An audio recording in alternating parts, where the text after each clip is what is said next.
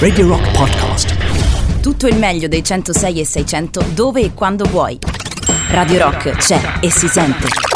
Anche in podcast. Come scusa? No, dico, com'era? Com'era il rapporto che non ho ben capito? Ottimale. Com'era? Ah, ottimale, ottima- ottimale, ottimale. L'importante è che sia ottimale, eh? tu, cara Roberta, cara Roberta, non hai Eh, visto niente, ma niente. Benissimo.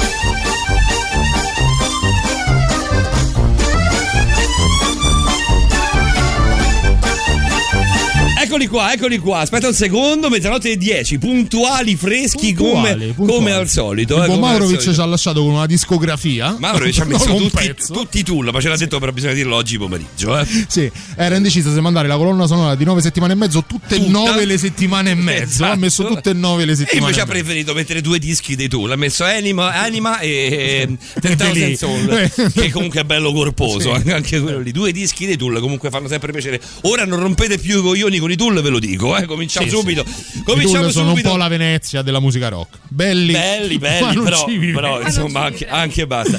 Va bene, questo è Borderline. Buonanotte a tutti. Buonanotte a Davide Calcabrina. Buonanotte, Davide. Buonanotte Paolo Dicenzo. Buonanotte, buonanotte a Roberta Allegrini. Ciao Roberta, Oh. finalme- finalmente un po' di gnocca ci voleva. Ci dai, voleva. oh. Buonasera a tutti, E ben ritrovati Dio. qui a Borderline sui 106 e 600 di Radio Rock nella nostra notte occulta. Sì, vabbè, vuoi dare anche i contatti così andiamo via? Eh? Altri due Ma no, minuti e dai. ci caccia. Io te Esatto, lo dico. eh. io- Due Ci minuti. sono i tramezzini di là, andare a relax. eh? Tu eh, abbiamo, sì, abbiamo soldi sì. per no, Sono come- del 31, però sì. Sì, 30-31, credo siano prima del 31. Sì, sì. Va bene, questa è Borderline, una trasmissione nuova, fresca, estiva a questo punto, viste, viste le, no, le temperature di oggi. Caldo, oggi, eh? Oggi ero al parco con, i- con il cane Tottino eh, e c'erano tipo 26 gradi. Tottino Eh. era lì che boccheggiava, stava proprio male. Mi diceva: Ma perché il parco? Portami alla casa.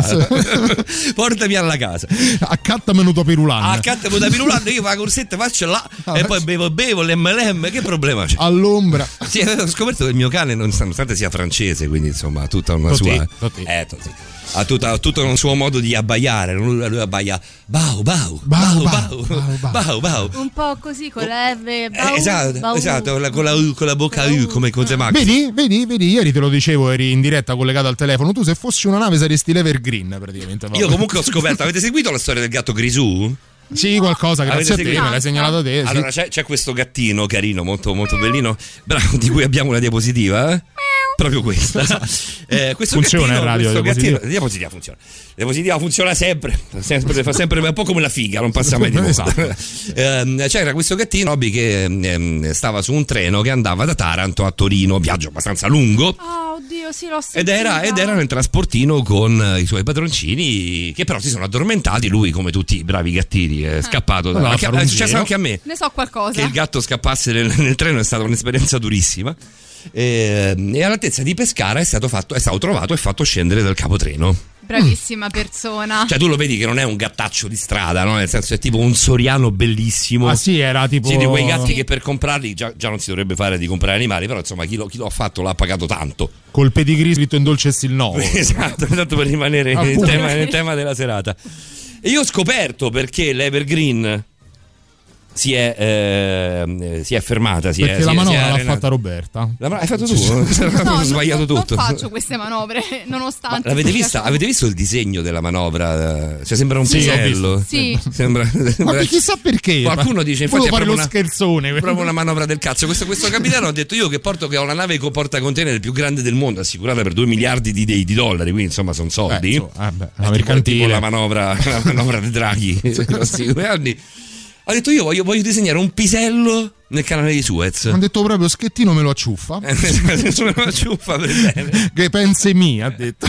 Esattamente così. Però io ho capito che in realtà il gatto Grisù non stava sul treno Taranto-Torino, ma stava sull'Evergreen. Stava Siccome il capitano l'ha fatto scendere, i padroni si sono, orsu- si sono incazzati hanno detto adesso tu mi torni indietro e mi vai a riprendere il gatto Ah, che è stato fatto scendere per l'appunto a Suez. Quindi la, la manovra l'ha fatta de freno a mano. La fa- eh, All'ultimo, lui, lui che cosa ha fatto? Ha fatto in derapata, si è, si è messo si è in messo drift nel canale di Suez. Alla ha driftato, ha driftato al Fast and Furious. Che ricostruzione particolare, Vero, eh, vero, vero, vero. vero. Devo dire che un giorno a casa mi ha fatto bene. Eh? Sì, Una serata dai, a casa mi ha riposato, fatto ti sei veramente ripreso. bene. Ieri già erano pronti tutti a suonare il De Profundis, oddio, ma Paolo. Comunque siete belle merde Comunque tutti non ti può venire eh. un colpo di tosse in sto periodo che tutti ti trattano come un appestato, eh? Cioè tu No, hai no. avuto due di febbre, diceva magari è meglio che resto a casa. Il mio, il mio- Eri il mio medico che saluto, il dottor Mammucari, eh, bravissima persona. Ho detto, dottore, ma Più io. bravo quando facevi gli scherzi. Siccome prendo esatto, de- quando c'era Flavio Vento sotto al tavolo, ho detto, dottore, siccome ho, della Ah, ho un po' di, ho de- ho un po' di febbre, beh, Flavio Vento di fatto stava con Mammucari, stava sotto sì, al tavolo. Sì, lì, però- del plexiglass.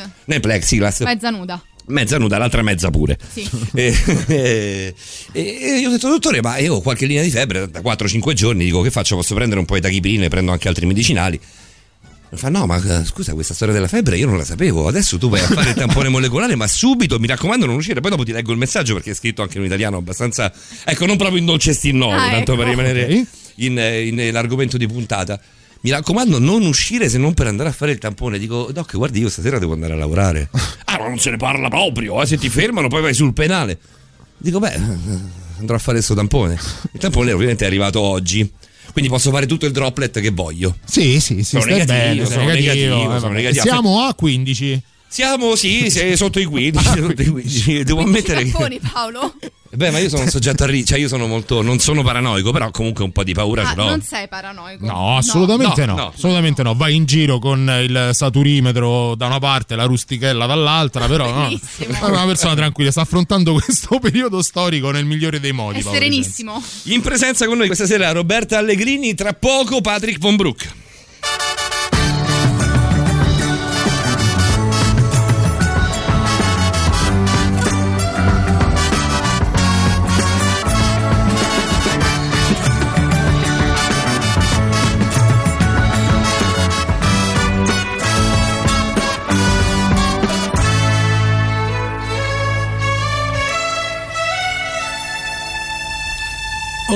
Notte ritornar per cercarla in qualche bar, domandare ciao che fai e poi uscire insieme a lei. Ma da quando ci sei tu, tutto questo non c'è più.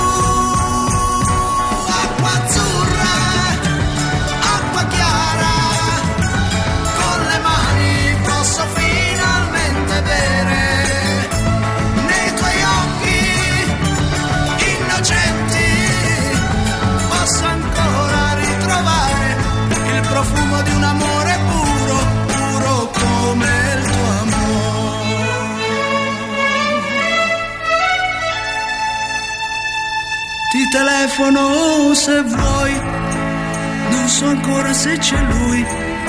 Accidenti che farò, quattro amici troverò ma da quando ci sei tu tutto questo non c'è più. Acqua azzurra,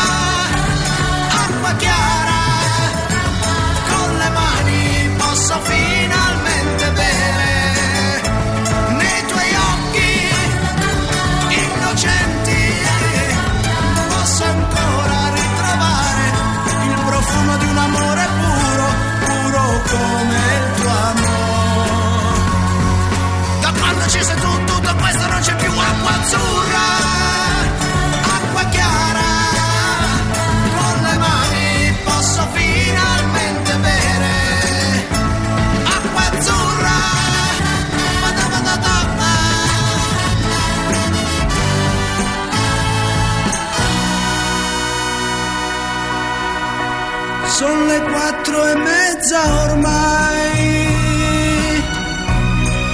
Non ho voglia di dormire. A quest'ora cosa vuoi? Mi va bene pure lei. Ma da quando ci sei tu,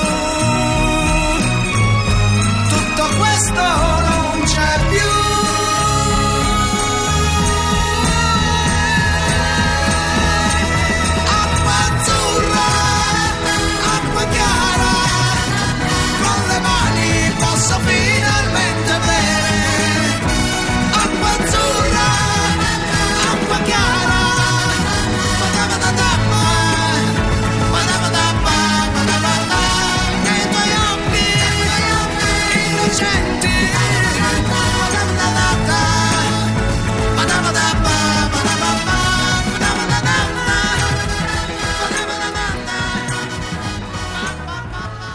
Vedi come passa il tempo quando passa il tempo con Battisti, eh? Avrei- vi avrei fatto ascoltare in fuori onda ehm, eh, le- quella che è stata l'esegesi di Acqua Azzurra Acqua Chiara fatta da Roberta Allegrini. Ma guarda, Roberta, Evitiamo. siccome è il primo giorno che sei qui in presenza con noi mi hai fatto così felice. Anzi, ringraziamo la nostra, eh, la nostra produzione, la, la direzione Sì, artistica certo, no, che ci ha permesso di finalmente di avere un ospite. Sei tu la prima. un bel regalo Ci hanno, fatto un bel, ci hanno fatto un bel regalo. Speriamo che sia poi col tempo, insomma, sconfi- sconfiggendo anche sta cavolo di pandemia, che sia Sì, prodromo sì, di altre ospitate, sempre del team di Borderline, perché poi è diciamo quello sempre. che vorremmo fare. Ce lo Eh, diciamo un po' sempre, sempre, uno, no? dei, uno dei, mh, dei nostri collaboratori, più- uno tra i più assidui insieme a Francesco Di Fante, Patrick Von Broek, a cui diamo la buonanotte e il ben arrivato. Buonanotte Patrick. Ciao Patrick, buonanotte. Buonanotte Paolo, buonanotte Davide, ma soprattutto buonanotte Roberta. Grazie Patrick, buonanotte a te. Come stai Patrick? Molto bene, Bene, molto bene. bene, bene, bene. Abbiamo sconvolto un po', un po' la scaletta questa sera per dare, un po', per dare subito lo spazio a te, ovviamente, ma per portare poi avanti un discorso molto corposo, ehm, che, è, perché- che- che è quello della, della puntata di Borderline di questa notte. Con Stefano Cavaliere ci sarà Roberta Allegrini e parlano di una cosa che io non so neanche, neanche annunciare. Figurati se so eh, farti una, una breve sinossi di È comunque di molto, molto, attu- molto attuale, è stato, è stato appunto l'anniversario di Dante, del- Certo. molti lo chiamano il Dante's Day, io so dell'idea Dante D, Dante D lo Sì, chiamano. Io so dell'idea che se Dante sapesse sta cosa si, si Sì, no, volterebbe mi nella tomba. Però per, per brevità, per facilità lo chiamiamo così e in qualche modo la parte dedicata all'occulto di questa puntata di Borderla- Borderline sarà incentrata anche, non solo su questo. Sapete che c'è Patrick Brook in diretta perché, le- come vedete dalle vostre, dalle vostre autoradio, dalle radio di casa, dalle applicazioni, le luci in studio sono accese. Quando si spegneranno le luci in studio, lo vedrete tutti da- dalla radio, vorrà dire che siamo entrati in quella che è l'unica puntata che facciamo al buio, eh, quella appunto che riguarda l'occulto. Patrick, il tuo argomento di questa sera è fighissimo, però ne abbiamo tutti un grande bisogno. Quando ce l'hai annunciato in fase di briefing, tutti quanti siamo stati lì. Eh, guarda che proprio mi serve. No, no, sì, sì, Patrick, stasera prendo appunti. Sì, sì, stasera non è tanto mazzata, però è una cosa. Dobbiamo stare molto attenti all'argomento di questa sera, bisogna prendere appunti davvero. Sì, allora parliamo della comunicazione non violenta Eh, dai.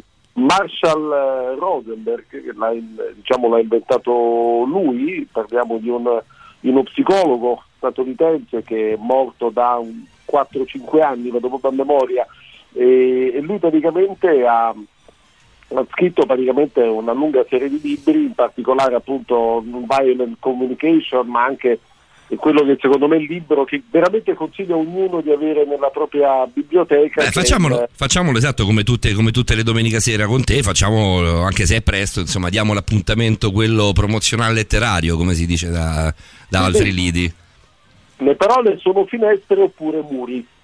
Eh, che, così. che è il libro di Marshall Rosenberg che secondo me è molto molto importante perché parla di quello che non è solo un modo di comunicare ma fondamentalmente uno stile di vita molto difficile da applicare perché noi siamo abituati che se per esempio facciamo conto io vivo con una donna e torno a casa e io sono un po' disordinato non lo nego e, e lei mi dice ah ma, ma No. butti tutto sempre per terra è chiaro si crea una tensione e da qui Beh, a ho casa mia succede tutto- questa cosa. Eh. Sì, ma tanto tu Ecco. cammini sul soffitto, per cui Ah, quello- questo è vero. eh, soprattutto stanotte. Ma, eh, però, eh, tuttavia, un tipo di comunicazione del genere non è sempre funzionale.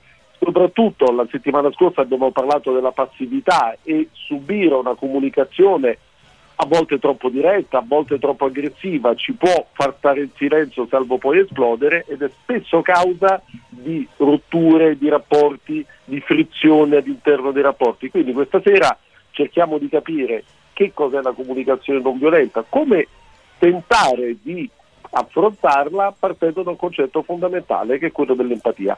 Patrick, invece di fermarci tra un minuto e mezzo, visti quelli che sono i nostri tempi radiofonici, facciamo così, mettiamo i Rolling Stones e poi torniamo e, e cominciamo con il tuo argomento.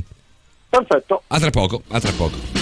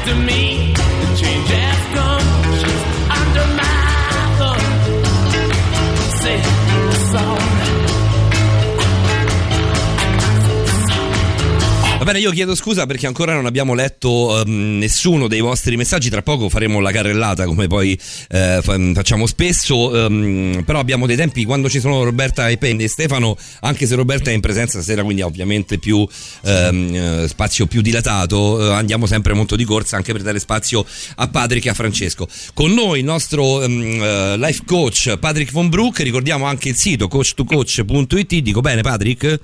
Assolutamente sì. per la scuola, per la scuola di coach eh, di Patrick e Sibilia e Sibilla. Eh, mi ricordi il cognome di Sibilla? Non mi rientra proprio in testa, Patrick. Ceccarelli, Ceccarelli. Ceccarelli, Patrick Von Broek e eh, Sibilla Ceccarelli, le, le- le iscrizioni per il corso che sta per cominciare sono chiuse, eh, però ci sono i corsi di settembre al quale, al quale chi, chi volesse... settembre, sì, che infatti già c'è per fortuna un grande interesse, però visto che tu parlavi di messaggi, tanto fammi fare gli auguri ad una nostra ascoltatrice che è Isabella. Vero, vero, io li, Però- li voglio fare anch'io perché ieri non c'ero e, e sentivo insomma che facevano gli auguri Davide e Simone e mi aggiungo anch'io agli auguri tuoi ad Isa. Colgo l'occasione anche io per farle tantissimi auguri per questo compleanno un po' in solitaria, Eh, obbligata. questo deve essere così. Eh, conosco, conosco il problema. Allora, eh, però, proprio visto che parlavamo di messaggi, per questo che mi sono agganciato, Sì. l'idea di parlare di questo mi è venuta domenica notte, quando praticamente tu hai letto un messaggio Sì. che era arrivato al termine del mio spazio di un'ascoltatrice di cui adesso non ricordo il nome, quindi mi perdonerà. Però che diceva io ho sempre torto, io alla fine ho mollato perché io alla Ah, fine come no, mi ricordo, mi ricordo, Roberta, Roberta, Roberta, mi ricordo il messaggio assolutamente. Ecco, e, e mi ha molto colpito, devo essere sincero, ci ho pensato per, eh, per molto tempo, quindi cercavo di, di- di capire anche se e in che modo potessi dare una mano sfruttando questo spazio, quindi per lei e per tante persone che magari non hanno espresso quel pensiero e si trovano in una situazione del genere. Quindi comunicazione non violenta, che cos'è? Eh, infatti, scusa Patrick, eh, io ricordavo fosse di Silvia, però ero andato sicuro sulla, sulla certezza di, di Paolo. Eh, Silvia l'ascolto anche stasera, ci augura una buona notte, buona trasmissione e ci ricorda che era lei a, Ah, a a- a posto, darci a posto. questo, questo messaggio. Ok, Allora, ciao Silvia. Ricostruiamo un pochino tutto quanto così, dai. ho pensato a te. Allora, partiamo dal concetto di empatia. Che cos'è l'empatia? L'empatia, noi pensiamo, è quando si va d'accordo con qualcuno, quella però è la simpatia. L'empatia è proprio l'entrare in connessione con un'altra persona. Quindi, se io ho di fronte a me, per esempio nel mio lavoro, ma questo riguarda anche un rapporto di amicizia, un rapporto con un genitore, adesso dirò qualche cosa che Paolo Di Censo salterà dalla sedia e quindi il botto si potrà sentire, ma eh, il, il discorso battuta a parte è che l'empatia è entrare proprio nello stato d'animo della persona. Quindi se io ho davanti a me una persona che è molto triste mi sta esprimendo un disagio, come ha espresso eh, per esempio Silvia appunto eh, settimana scorsa, anziché dire dai Silvia non fa niente, dai tutto a posto, andiamo avanti, eh, no, eh, è proprio intercettare il suo dolore, cercare di capire che cosa provoca eh, quel dolore, quali sono le radici, per esempio, di quella sofferenza così profonda. Allo stesso modo può anche significare cercare di capire che cos'è che dà gioia a una persona, che cos'è che provoca interesse, in questo modo noi la conosciamo meglio. Allo stesso modo il percorso empatico deve essere fatto anche con noi stessi. Senti, Noi lo rileggiamo, Patrick, ti va di rileggerlo il messaggio proprio così partiamo proprio da quel messaggio lì? essere- Lo avete? Sì, Eh, perché sì, Silvia ce l'ha sì. inoltrato, quindi... Ah, eh, io penso che l'ho andato a riprendere da. Quindi Sì, se, sì. addirittura, se addirittura ce ce l'ha l'hai inoltrato. sì. a Se sto poi punto- lo leggo io. Vai, vai, vai, vai, tranquillo, certo, certo. Eh, certo. Da anni sono passiva eh, perché mi sono abituata a non dire la mia opinione, perché tanto era sempre sbagliata. Questo era il messaggio originale da, da cui partiva questa, questa discussione. qui. Ecco, è chiaro che noi siamo portati a dire tutti quanti Silvia è impossibile che è così. Però è io sono veramente cer- ho cercato proprio di entrare nel suo stato d'animo e capire quello che può essere la- il dolore la sofferenza che lei ha provato. E quindi eh, cercare di entrare proprio in connessione con lei. E questa è una cosa difficile però molto intensa che ci consente veramente di stringere un legame con la persona che ci sta parlando, cosa che è fondamentale nel mio lavoro. Non tutti, ma eh, io per primo non sempre ci riesco, però cercare proprio di intravedere quello che è il, il- il sentimento che si sta provando. Quindi questo è proprio il primo passo, cercare di capire alle spalle anche di una persona che si sta incazzando violentemente nei nostri confronti che cos'è che la spinge a dire queste cose qui. Faccio un esempio banalissimo, è quello per cui dicevo che Paolo casca dalla sedia. Vai. Io e Paolo abbiamo una cosa in comune, noi non sopportiamo le persone intolleranti, sia a livello personale, sia a livello razziale, sia Certo. a livello Religioso, eh, certo. sessuale, ok? Però alle spalle di questa cosa c'è comunque un dolore. Alle spalle di questo c'è comunque un- una richiesta. Per esempio, chi vuole uno Stato forte, uno Stato di polizia, ha alle spalle una forte richiesta di sicurezza. È una persona impaurita che cela dietro alla richiesta di forza una grande paura. E su questo poi continuiamo dopo il break. Perfetto, Ci sentiamo, ci sentiamo tra, tra poco. Non sono cascato dalla sedia, Patrick. Eh, ma è una grossa verità quello. È una eh, grossa verità, ha detto, quindi sì. poi Patrick mi conosce molto bene, quindi assolutamente. Ci sentiamo tra poco, Patrick. Ok? A dopo. Annuncio importante da parte del governo britannico. La tua azienda fa affari con il Regno Unito. Ci sono ora nuove regole da seguire per esportare, importare, pagare l'IVA o viaggiare per lavoro.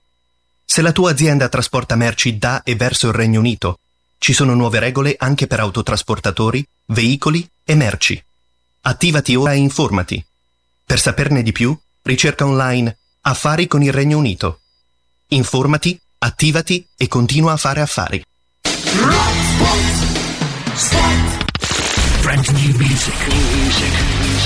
La musica nuova a Radio Rock.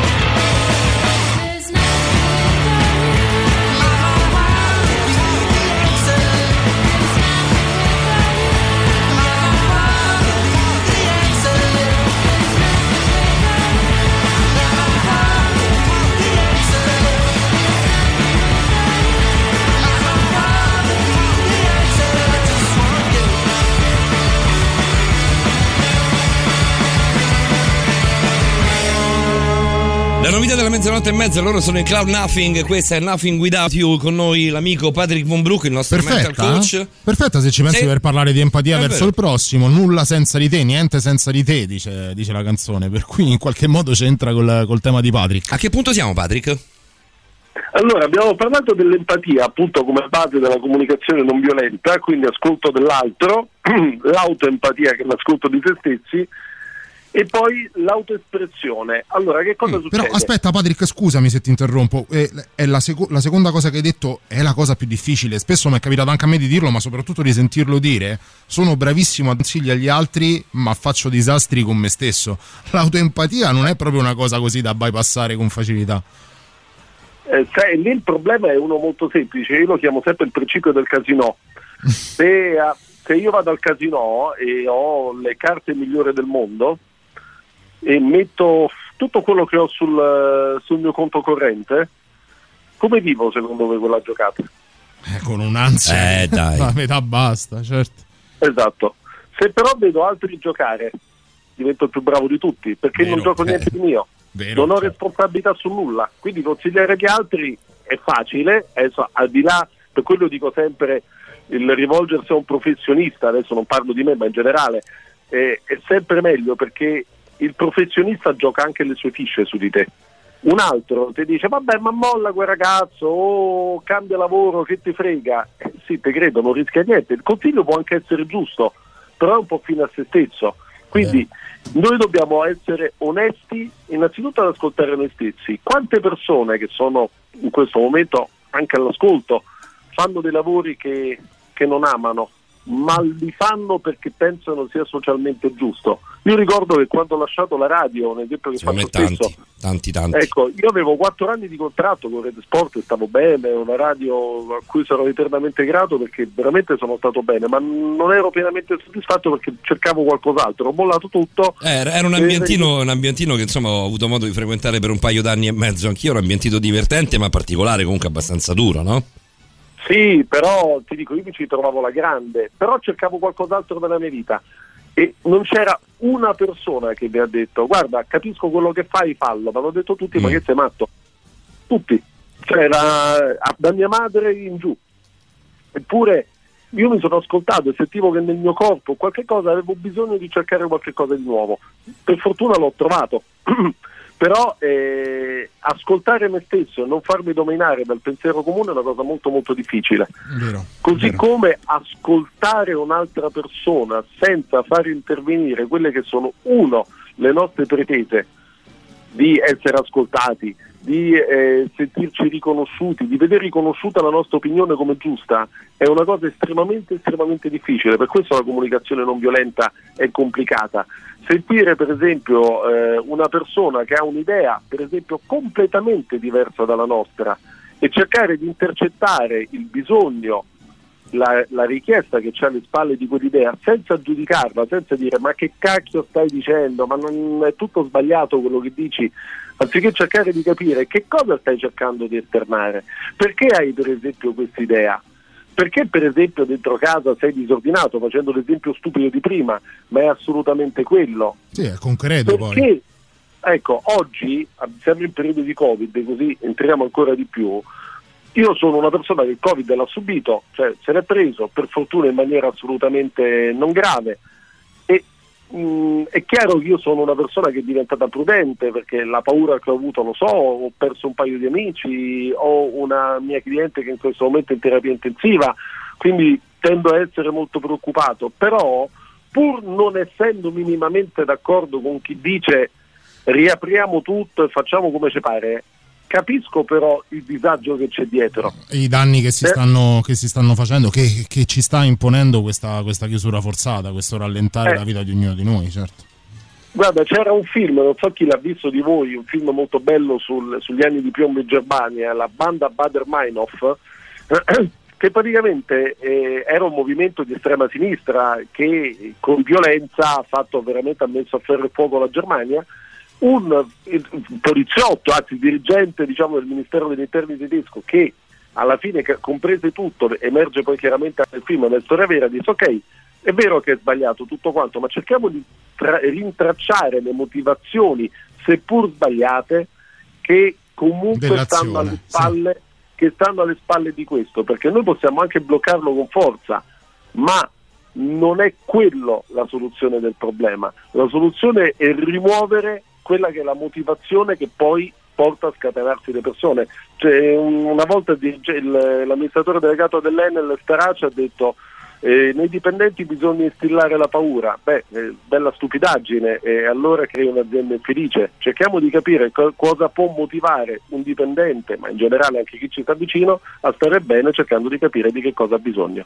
È, è tosta, eh, Patrick. Anche questo argomento abbiamo detto non è mazzata, però ci si avvicina perché Sì, il comunque. concetto, il concetto alla base è quello di andare alla radice del problema, qualunque esso sia, no? Patrick, facciamo così: eh, ci fermiamo per un pezzo piccolino, poi però abbiamo il super classico. Ehm, aspetti al telefono e poi leggiamo un paio di messaggi e poi mettiamo il super classico. Ti faccio aspettare qualche minuto, va bene? A, a dopo, a dopo. After hours intanto.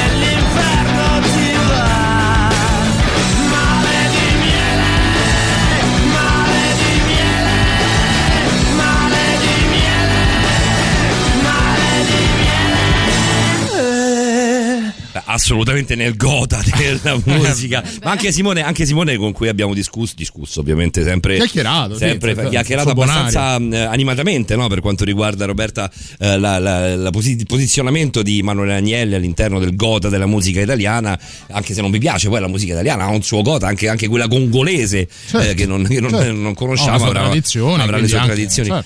Eh, io credo che Manuele Agnelli, anche soltanto con questo disco che era meraviglioso, eh, si Ma lui, inserisca lui ci sta sia per, per quello che fa da, da prima voce, da frontman, che per, per come è lui, proprio da intenditore di musica, come talent scout, se vogliamo, pigmalione di, di- di- di nuovi talenti. Lo sta dimostrando anche in questi anni in contesti talent molto più moderni che diciamo adibiti a quella che è Beh, la sua, lui- il suo talento è periodo di di formazione. scoprire, no? no? Sì, sì, però di lui si è saputo adattare ad un contesto da talent che è quello moderno, che in realtà è al di fuori, se ci pensi, dal, dal suo periodo di crescita. Allora, mh, eh, facciamo come promesso, c'è Patrick in collegamento con noi, eh, non, non- apro neanche il suo cursore così leggiamo quei messaggi che non abbiamo letto e facciamo i saluti che non abbiamo fatto. Silvietta l'abbiamo salutata, eh, rinnoviamo il saluto, gli auguri a, ad Isabella. Eh, Patrick, mh, tu intanto segna, eh, l'empatia non è semplice da attuare. Per esempio, i bambini sono molto spesso più egoisti che empatici e ci si stupisce quando raramente si trovano dei bambini predisposti verso i loro compagnetti. Lo vedo ogni giorno, ci sono bambini che verso i bimbi disabili inaspettatamente mostrano altruismo che fa paura, ma è una rarità. Io dovrei tirare in mezzo Patrick, ma abbiamo i tempi strettissimi, quindi non lo farò.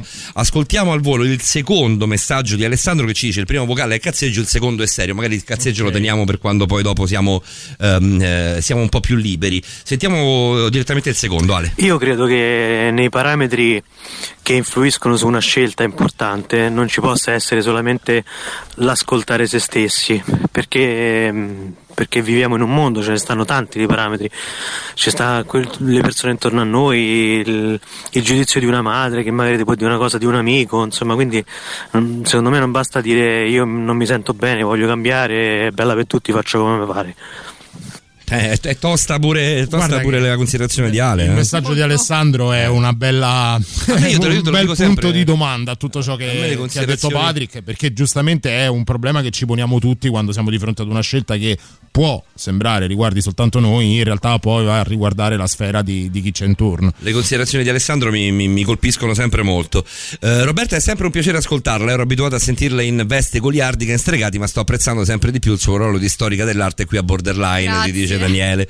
Eh, as- ascolterai poi stasera c'ha proprio, c'hanno proprio le bombe Roberta e Stefano, così come c'ha le bombe Patrick, ma anche Francesco, perché con Francesco affronte- affronteremo ancora il discorso del, sì, sì, sì, eh, del linguaggio del corpo nel quando- periodo di, di pandemia mascherina, insomma, di un periodo in cui eh, indossiamo la mascherina. Però- C'ho anche una- un paio di domande per Francesco To- che mi hanno girato degli amici. torniamo a Patrick subito dopo i Twisted Sister al punto 45 col super classico Eccolo qua. Radio Rock. Super classico.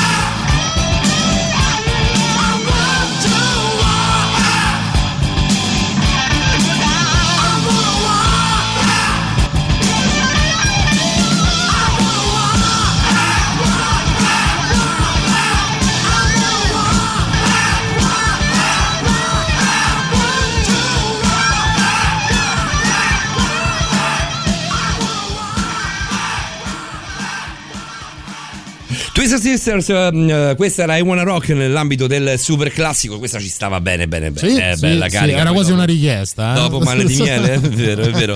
Torniamo da Patrick, hai preso appunti sui, eh, sui messaggi, Patrick?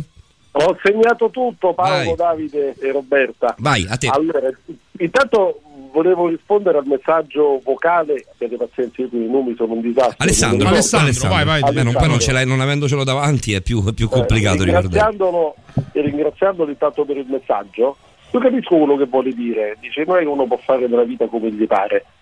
Eh, come fare a, come posso dire, a trascurare il consiglio di una mamma, come fare a non tener conto della- del, del parere di un papà, di una fidanzata. O anche l'influenza che possono avere le nostre scelte sulla vita degli altri, di chi ci sta intorno. Sì, ma siamo disposti a barattare il nostro benessere per far contenti qualcuno? Eh, però la, la risposta secondo me spesso è sì, Patrick. Dipende. Se per noi, allora, l'incontro una relazione tra due persone che possono essere genitori, amici, colleghi, eh, fidanzati, mogli, eccetera, è sempre un incontro che non è all'altra persona non interessa quello che noi siamo in ultima istanza. Alle persone interessa comunque anche la realizzazione di ciò che è importante per loro. Quindi è chiaro che nostra madre vuole il nostro bene, quello quasi sempre, insomma, adesso salvo i casi di cronaca, ma Eh, certo. eh, quasi sempre.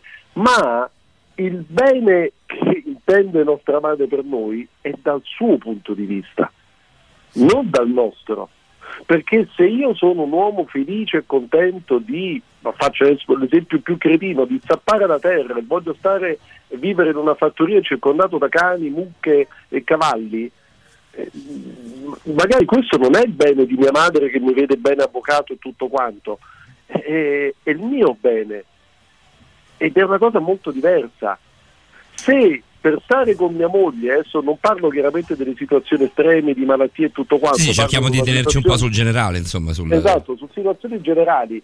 Se mia moglie non vuole che io suoni la chitarra perché a lei dà fastidio, non vuole che guardi le partite perché dà fastidio, oppure io potrei realizzare il mio sogno e andare a fare un lavoro da una parte, e che per me è la cosa più importante di tutte, e lei invece preferisce non seguirmi, allora non va bene. Se al contrario per me è più importante stare con mia moglie, il benessere di mia moglie, la costruzione di una famiglia, anziché il, eh, il lavoro, allora è un altro discorso. Per questo noi dobbiamo essere attenti a innanzitutto a ciò che per noi è importante Mm, e ciò di cui noi abbiamo bisogno. E nella relazione con gli altri intercettare ciò di cui hanno bisogno gli altri e capire se l'obiettivo comune è lo stesso. Questo cosa, cosa- cosa ha a che vedere con l'assertività? No, tutto. Tutto. Mm. tutto, perché se io l'assertività è innanzitutto rispettare i miei diritti e non calpestare mai i diritti dell'altro, Mm. però l'altra persona non avrà mai il diritto di avermi, come io non posso mai avere il diritto di possedere un'altra persona. Ma questo è fondamentale, sì. Questo è il calpestare un diritto. Quindi mia mamma può non essere d'accordo, come è stata in molti casi nelle mie scelte professionali, ma alla fine, quando ha visto dopo un po' di tempo che io ero felice, Felice, beh, ha detto certo. ok, bene, sono contento. Probabilmente aveva ragione lui e torto io. Patrick, ma io avrei potuto anche sbagliare, sì, scusami. E in eh, questo rapporto quanto è importante il non giudizio verso ciò che provano gli altri? È indispensabile.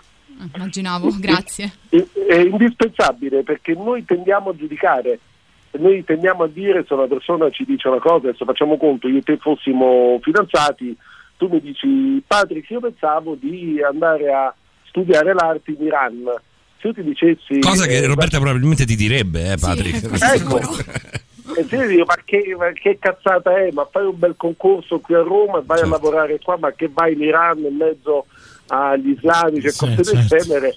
È tutto impregnato di giudizio ed è impregnato di pretesa. Quale? La pretesa di saperne di più.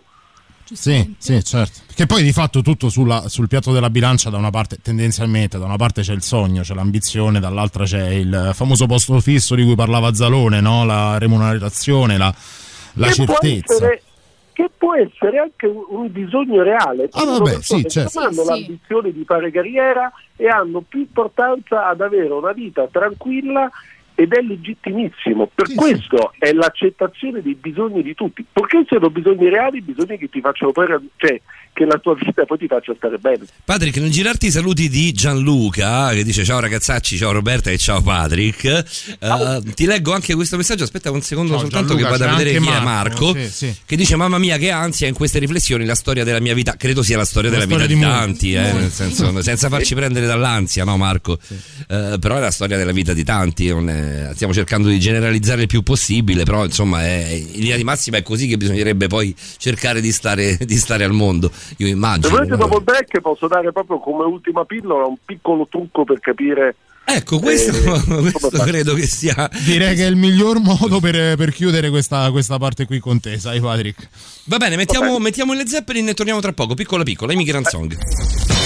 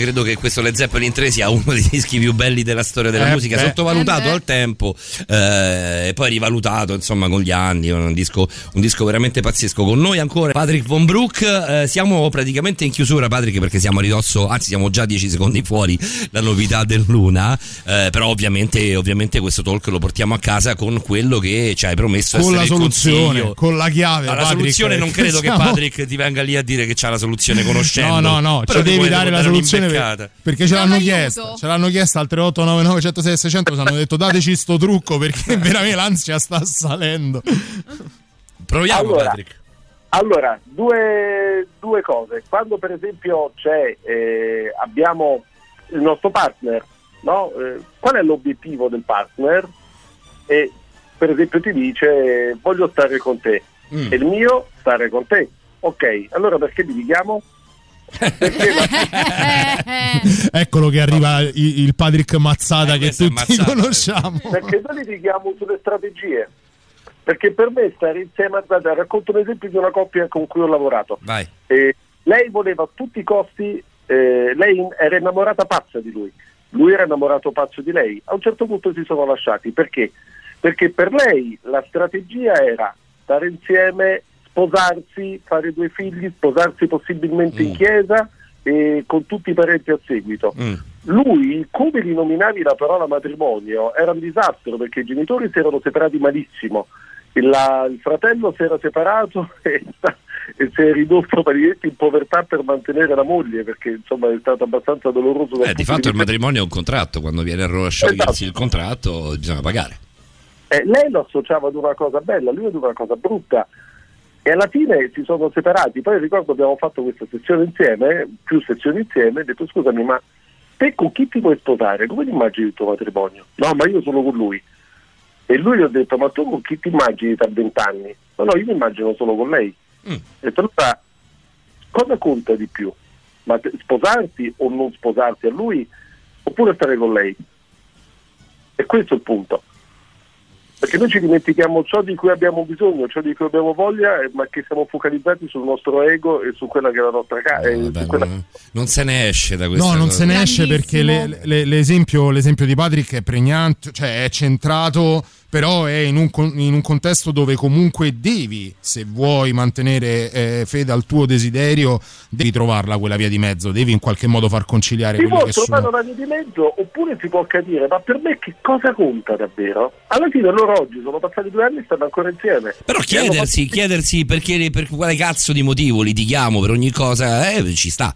Cioè, mi sembra un buon, buon consiglio. Spero che Marco sia, sia soddisfatto. Insomma, anche chi ci E, chiedeva. infatti- e aggiungo a questo, una volta quando parla qualcuno, cerchiamo di far parlare la persona per tre o quattro minuti, standoci completamente zitti, non rispondendo mai e cercando di restituire quello che ci ha detto l'altra persona senza nessun giudizio e ovviamente poi a parti inverse. Vedrete che escono fuori delle cose interessanti, quindi lasciar parlare la persona per 3-4 minuti, sforzandosi a non interromperlo mai, anche se dice una cosa che più ci fa venire l'orticaria, e poi cercare di fare un riassunto di quello che c'è. Eh. Cioè, non è, non è che ti, chiamano, ti chiamiamo mazzata così a gratis, eh, Von Brook. Non è mica, mica facile stare lì 4 È minuti magari a vale bozzare. Eh, è difficile, ma probabilmente ne vale la pena. Sai, Patrick, che è proprio una figata fare radio con te? È assolutamente condivisa la cosa. No, È sempre un grandissimo spunto, eh. Eh. Ce l'ha detto pure Roberta fuori onda perché poi eh, ovviamente lei ti ha ascoltato fino adesso come, come tutti quanti stando a casa. Adesso che è qui con noi eh, si è accorta del, del tuo essere animale da microfono a tutti gli effetti. Eh, direi proprio di sì. Ti ha definito Caterpillar. con voi. Ha detto che sei un caterpillar fuori onda. Io la spu- la sputtaniamo oggi in, in tutti, in tutti i modi. In senso buono. Arrivano tanti ringraziamenti. Arrivano tanti ringraziamenti per te, Patrick. Grazie, Patrick. Sei sempre un'illuminazione. È vero, evviva Patrick. Eh, vabbè, un cuore da parte, da parte di Marco. Patrick ce l'abbiamo noi e ce lo teniamo orgogliosamente. teniamo L'appuntamento con te, Patrick, è alla prossima settimana per un'altra ennesima piacevolissima mazzata. Grazie, grazie a tutti, grazie a tutti Ciao. e a tutti coloro che ci hanno ascoltato. Ciao Von Brook, ricordatevi il sito coach, to co- coach 2 coach, per visto Sì. che dobbiamo dirlo come, come deve essere poi digitato sulla, sulla barra degli indirizzi, coach2coach.it andate a leggervi le informazioni di Patrick. Il giorno Sì. che verrai con la tua collega, noi verremo in diretta col paradenti perché lì la Sì, fazzata sì, sarà sì, doppia. Hai detto a Sibilla, a Sibilla Ceccarelli che l'aspettiamo?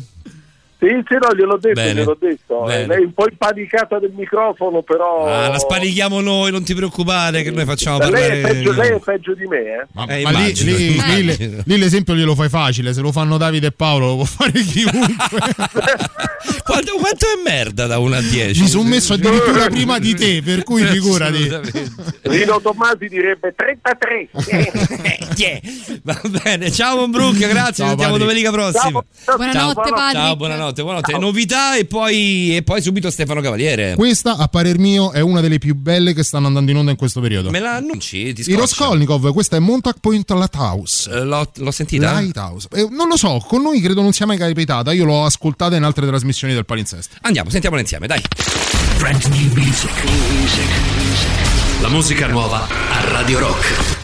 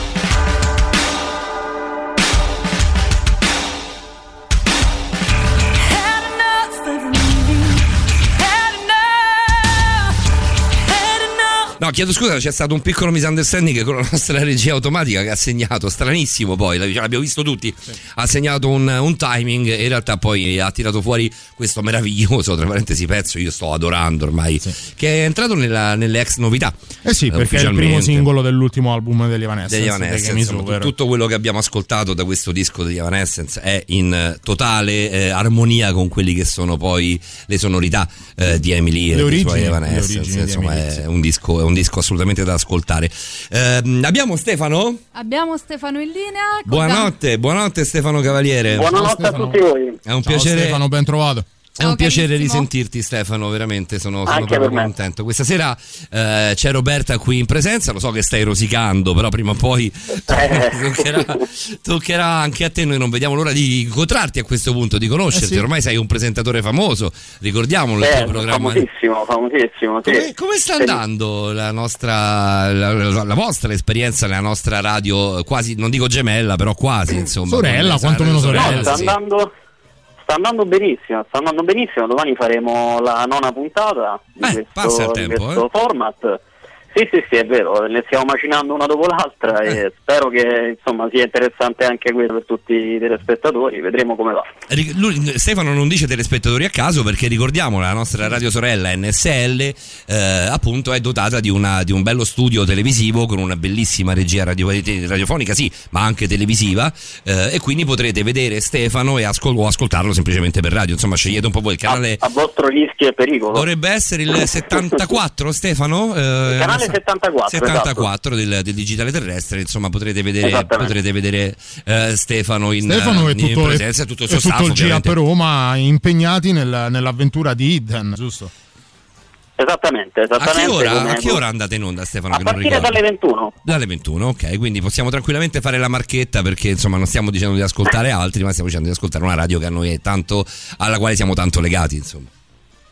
Fantastico. Senti Stefano, Beh, come, io- come siamo sì. organizzati questa sera? Abbiamo argomento tosto, adesso vado a spegnere la luce io, eh? Benissimo, beh sì, guarda, è un argomento, un argomento storico, sicuramente molto simbolico perché ha a che vedere con eh, il percorso iniziatico legato alla Divina Commedia. Quindi tutto ciò che ha a che vedere con il simbolismo sacro e da questo punto di vista, nel nostro caso anche profano, di Mm. quello che è il percorso di Dante nella Divina Commedia, nella rappresentazione di tutti i personaggi, dei simboli che in qualche modo sviluppa e di tutte diciamo, le influenze anche massoniche e rosacrociane nella sua opera. È un argomento. Si possono fare quante- quanti chili di puntate? Guarda, Ma svariate centinaia. centinaia. Io vedo Roberta si è portata davanti praticamente a, a un fiume di appunti. Cioè, Aveva piace- meno appunti Dante il sommo nello scrivere la Esatto, commedia che, esatto. che Roberta nel, nel poi Personalmente parlarcene. ritengo che per la commedia servano tre vite a cantica per capirla tutta quanta. Fondo. così, così, tanto per. Facciamo una cosa, Davide. Vogliamo provare a fare questa cosa? Lasciamo Roberta e Stefano? Vediamo cosa, cosa- cosa combinano. Eh, Diteci soltanto chi parte, diteci soltanto da, da- da chi vogliamo partire, chi darà la palla all'altro. Io direi di partire se posso, se posso buttarla Prego, lì, prego. Però, però l'argomento è il vostro, quindi decidete voi. Farei partire Stefano perché ha il telefono. Tutto, Sono tutto pienamente qui. d'accordo. Tutto qui. Ma io vorrei far partire invece la nostra carissima perché insomma bisogna dare, bisogna dare precedenza alle signore. E allora fate, fate voi, Quanta ragazzi. Microfono, microfono a te, Roberta, e a. Stefano Cavaliere. Dunque, fatta questa breve introduzione da parte di Stefano, vi portiamo direttamente a gamba tesa in eh, quella lettura della commedia che generalmente non si fa a scuola, non si fa da nessuna parte. E, come sappiamo, la Divina Commedia, ha- come dice Dante stesso nei suoi scritti, non ha un- una lettura univoca, ma ne ha ben quattro. La prima è quella allegorica, dove parla del- della parte politica e spirituale, la seconda è quella effettiva del poema, la vicenda narrata in sé. E la- l'altra è proprio quella che unisce tutte quante ed è comunemente da noi chiamata quella esoterica o anagogica. Ed è proprio in questa che noi andremo a infilarci. Anagogica? Anagogica perché riunisce tutte le altre letture e dà la spiegazione generale, finale, conclusiva. Ed è una lettura che non è stata alla portata di tutti per diverse vicissitudini. Anzitutto la, vita- la vicenda della vita stessa di Dante, che l'abbiamo trovata molto travagliata, come ci insegnano sui banchi di scuola, per le questioni politiche che lo hanno costretto all'esilio, tutta la sua guerra da guelfo bianco, le- il i problemi con i papi. Tant'è che i papi stessi, noi quando li troviamo nella commedia, sono quasi tutti all'inferno. Da Celestino V che fece il gran rifiuto del papato a Bonifacio VIII, che è stato il suo pri- più grande È, nemico. è al stato il grande stesso. nemico di Dante, Bonifacio VIII. C'era questa guerra proprio estrinseca, nel senso era, era dichiarata. Sì, proprio dichiarata. Tant'è Anche che- perché come periodo parliamo, eh, soprattutto per quella che è la, la Toscana, Firenze segnatamente, del periodo della guerra tra Guelfi e Ghibellini, quindi tra papato, tra il potere della Chiesa e il potere dell'impero. Esattamente, siamo come periodo storico tra la fine del 1200 e l'inizio del 1300 più o meno. Tant'è che la stessa commedia è collocata all'inizio del 1300. Facciamo una cosa, eh, Roberta, Stefano. eh, tanto Stefano rimane, rimane con noi per tutto l'intervento anche di Roberta. a Sì, questo sì, ve punto. lo fate a braccetto questa Ve lo sera, fate, eh, ve lo Stefano. fate insieme.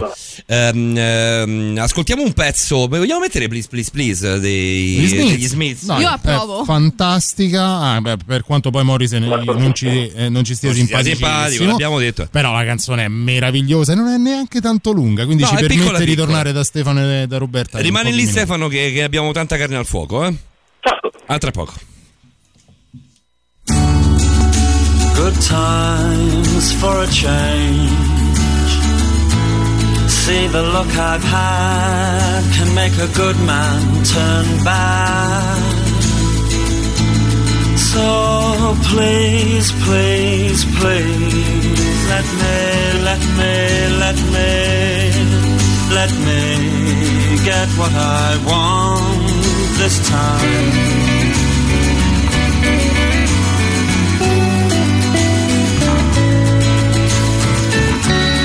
Haven't had a dream in a long time. See the life I've had can make a good man bad. So for once in my life, let me get what I want. Lord knows it would be the first time. Lord knows it would be the first time.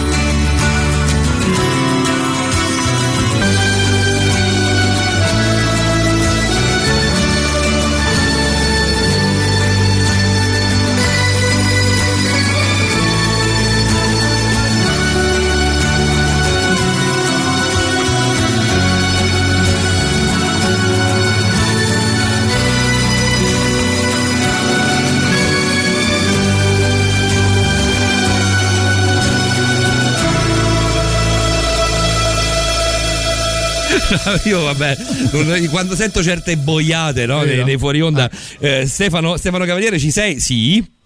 Sì, assolutamente. Allora, ti, guarda, ti rubo proprio 30 secondi per dirti cosa, come, come ha chiosato Roberta prima della fine di Please, Please, Please degli Smiths. Ha detto, beh, siamo, insomma, sono tutti, tutti ragazzi preparati, ti parlavamo di voi di Borderline. Roberta con un, un- una- un fottio di appunti davanti, con, con la Divina Commedia, quella che, che usava al liceo, con dentro le foto di Totti per insegnare... Con, con per sulle fare- spalle due lauree, con le spalle master due lauree e quant'altro. mezzo. eh.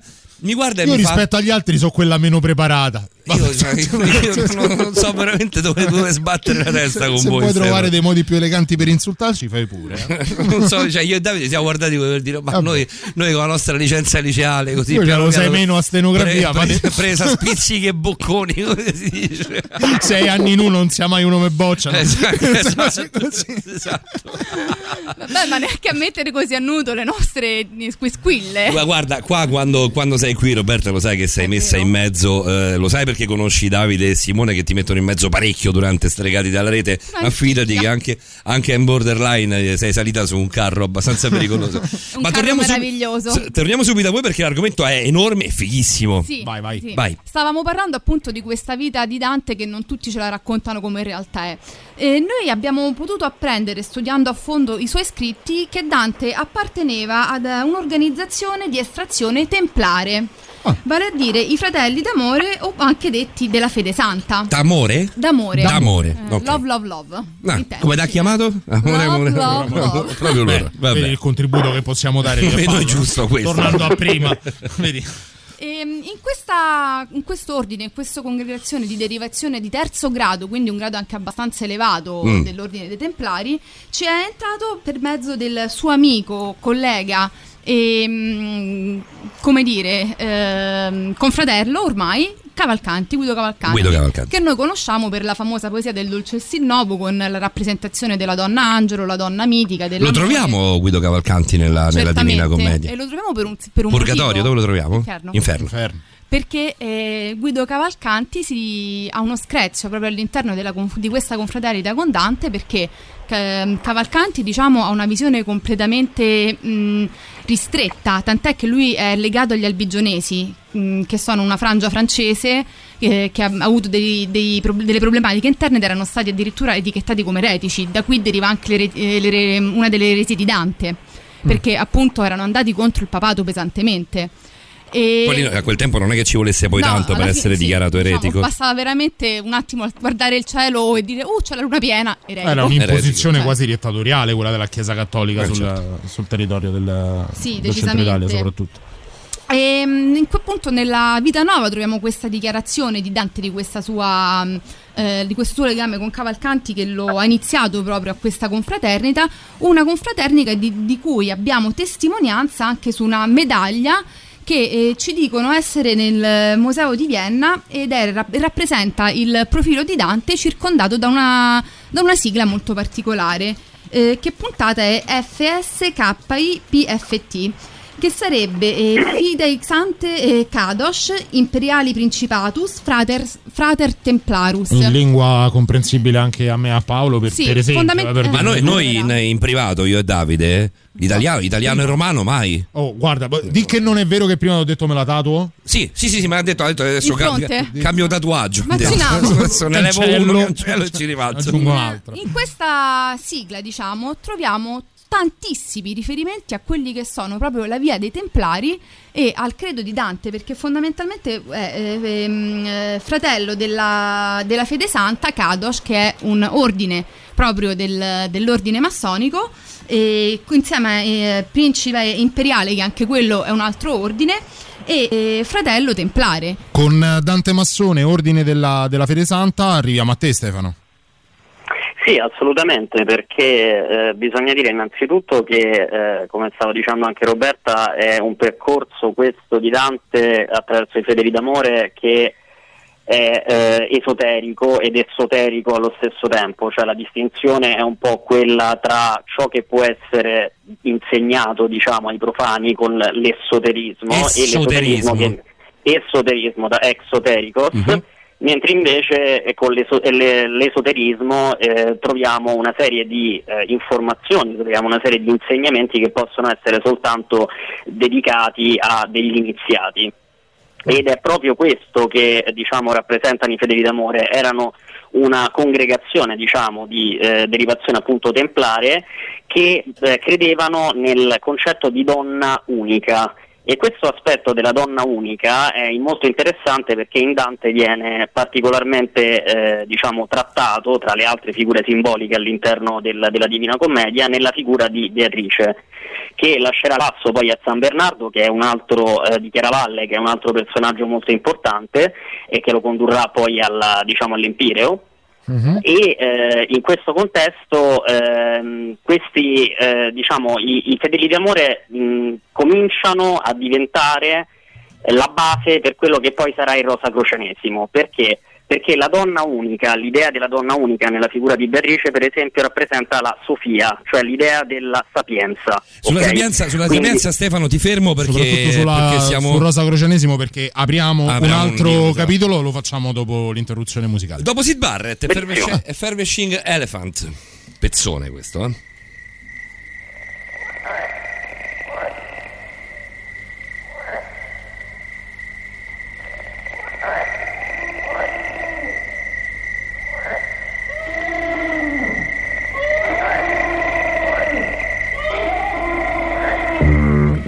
Thank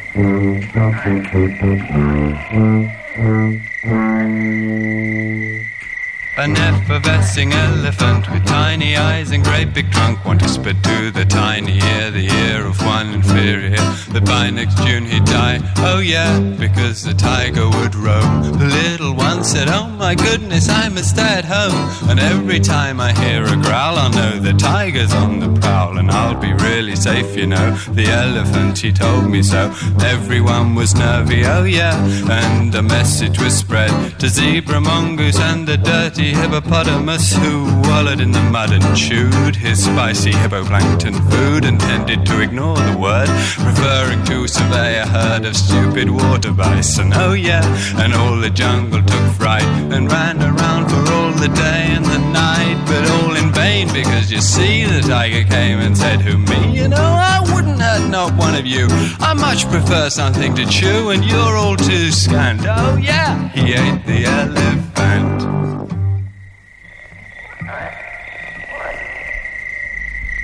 Un pezzo che potrebbe essere quasi uno di quei di quelle ghost track dei dischi punk. Sì, no? Mi vero, vero, vero, vero. In realtà Sid Barrett è stato uno dei primi, eh, se non- per non dire punk, eh, nelle sonorità magari no, eh, però nei comportamenti assolutamente, Cioè, assolutamente. eh, sì. Nessuno meglio degli stessi Pink Floyd potevano definirlo, definendolo appunto Crazy Diamond, Eh, Crazy un Diamond. diamante pazzo a tutti Tira fuori un pezzo, un pezzo così e poi, e poi ci mette grilli e, e zanzare e quant'altro. Tra parentesi abbiamo anche steso, credo. L'abbiamo presa? Eh? Eh, credo di sì perché Mm. non la vedo più la signora. Credo di essere stato abbastanza bravo. Sì, sei stato, sei stato rapido. di volati. Devi sapere, Stefano, che in questo studio eh, gira, si aggira una zanzara tipo da due anni, credo sia sempre la stessa. Adesso ha una, una forma proprio, una forma a forma di teschio. Credo prenda anche un lauto stipendio dalla struttura come redattrice. Mm. Sì, sì, Eh, sì. sì, a sto punto sì. Prendeva, a questo punto dobbiamo parlarne al passato perché credo che questa volta Davide abbia davvero Chissà. colpito. La No. lì. La vedi? La vedo. Ma viva? Non lo so. No, è deceduta. Va bene, non importa, non importa. Torniamo a noi, Stefano e Roberta. Qui sono anche un paio di messaggi. Rosa Croceanesimo eravamo Rosa Stefano? Croceanesimo. Allora, eh, per quanto riguarda diciamo, il- l'aspetto di Beatrice, che appunto era quello della sapienza, della Sofia, quindi della saggezza e della conoscenza, entriamo nel campo del, del mistero iniziatico, per ovviamente, eh, come diceva anche Roberta, il, il percorso del- della Divina Commedia è questo, cioè un percorso non soltanto politico e so- sociale, diciamo di, di, eh, critica sociale, non soltanto teologico, filosofico e letterario, ma è soprattutto allegorico.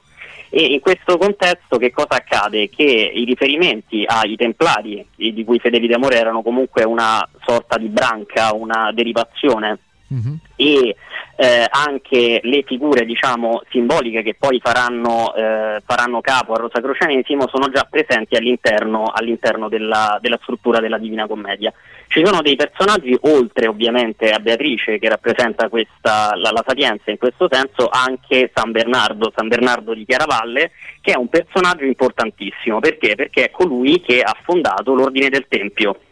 È colui che nel, ehm, in, in quel periodo che cosa ha fatto? Ha praticamente eh, sfondato una, una condizione sociale e religiosa, eh, l'ha completamente stravolta in un periodo in cui eh, c'era una netta distinzione a livello sociale tra chi appunto faceva parte del popolo, chi del clero, chi dell'aristocrazia.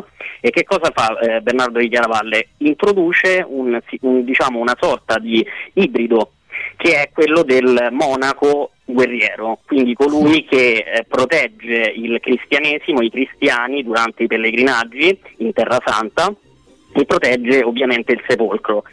Eh, perché questo? Perché eh, eh, San Bernardo di Chiaravalle era un personaggio importantissimo e soprattutto aveva, eh, aveva anche un grande potere nei confronti del papato, aveva un grande potere nei confronti delle masse e questo per- questi personaggi templari con la, già il, diciamo, la definizione da parte di Bernardo di Chiaravalle della loro funzione cominciano a diventare un pericolo per la Chiesa. Ed è per questo motivo che molto spesso i templari, ovviamente con Jacques de Molay che viene, che viene messo a rogo, cominciano, ovviamente eh, vengono etichettati come eretici o comunque un, un rischio, un pericolo per lo strapotere papale. Ma era una sorta di paura politica quella della Chiesa nei confronti dei Templari, cioè del potere che assumevano più i Templari per quello che era il contesto storico, quindi la Chiesa paradossalmente dopo essersene servita rischiava di essere in qualche modo detronizzata, passami il termine, dalla- dai Templari stessi. È esattamente così, il discorso Anche è lei cita mh, questa- questa- questo, questo timore della Fa Chiesa. parte proprio della storia. Fa parte esatto di tutta, di tutta la storia, non è che c'è bisogno di andare per forza a templari, a templare chiesa, chiesa cattolica. Di fatto deve essere. E in genere sono state, sono state tantissime, ma soprattutto se voi pensate che i cavalieri templari comunque erano dei monaci guerrieri, questo li metteva molto a contatto, eh, c'erano molti punti di contatto con la cultura islamica, dove i monaci guerrieri erano molto comuni. Certo, certo. e eh, ovviamente un, un avvicinamento a quello che era il- erano i misteri iniziatici eh, diciamo orientali e della cultura egizia per esempio il Fenicia e la cultura diciamo occidentale quella cristiana era un avvicinamento molto pericoloso perché ovviamente si parlava in quel caso di esoterismo nel vero senso della parola Ehm, ehm, Roberta e Stefano, facciamo una cosa, mettiamo, l'hai presa? L'ho presa. Cioè, hai una faccia t- totalmente soddisfatta, mentre parliamo di questo argomento così elevato. Scusa Roberta Stefano, però la radio, la radio è anche dinamismo, quindi nel Nel frattempo senso, la, mai come adesso. la, la caccia, vedi i Templari, la, la lotta dei Templari entra anche nella storia di, di Dracula, no? che lui era partito per le crociate. Noi abbiamo, abbiamo ucciso una forma animale di un Dracula, di un succhiatore di sangue. Abbiamo appena fatto secco una Questa vuole proprio fare un'iperbole, proprio una sì, un'iperbolona di trovare un gancio laddove era impossibile trovarlo. Facciamo una cosa, Stefano, mettiamo la novità e torniamo subito dopo, così siamo puntuali con tutto e tutti? Certamente. Rimani lì, a tra poco. Brand new music. La musica nuova a Radio Rock.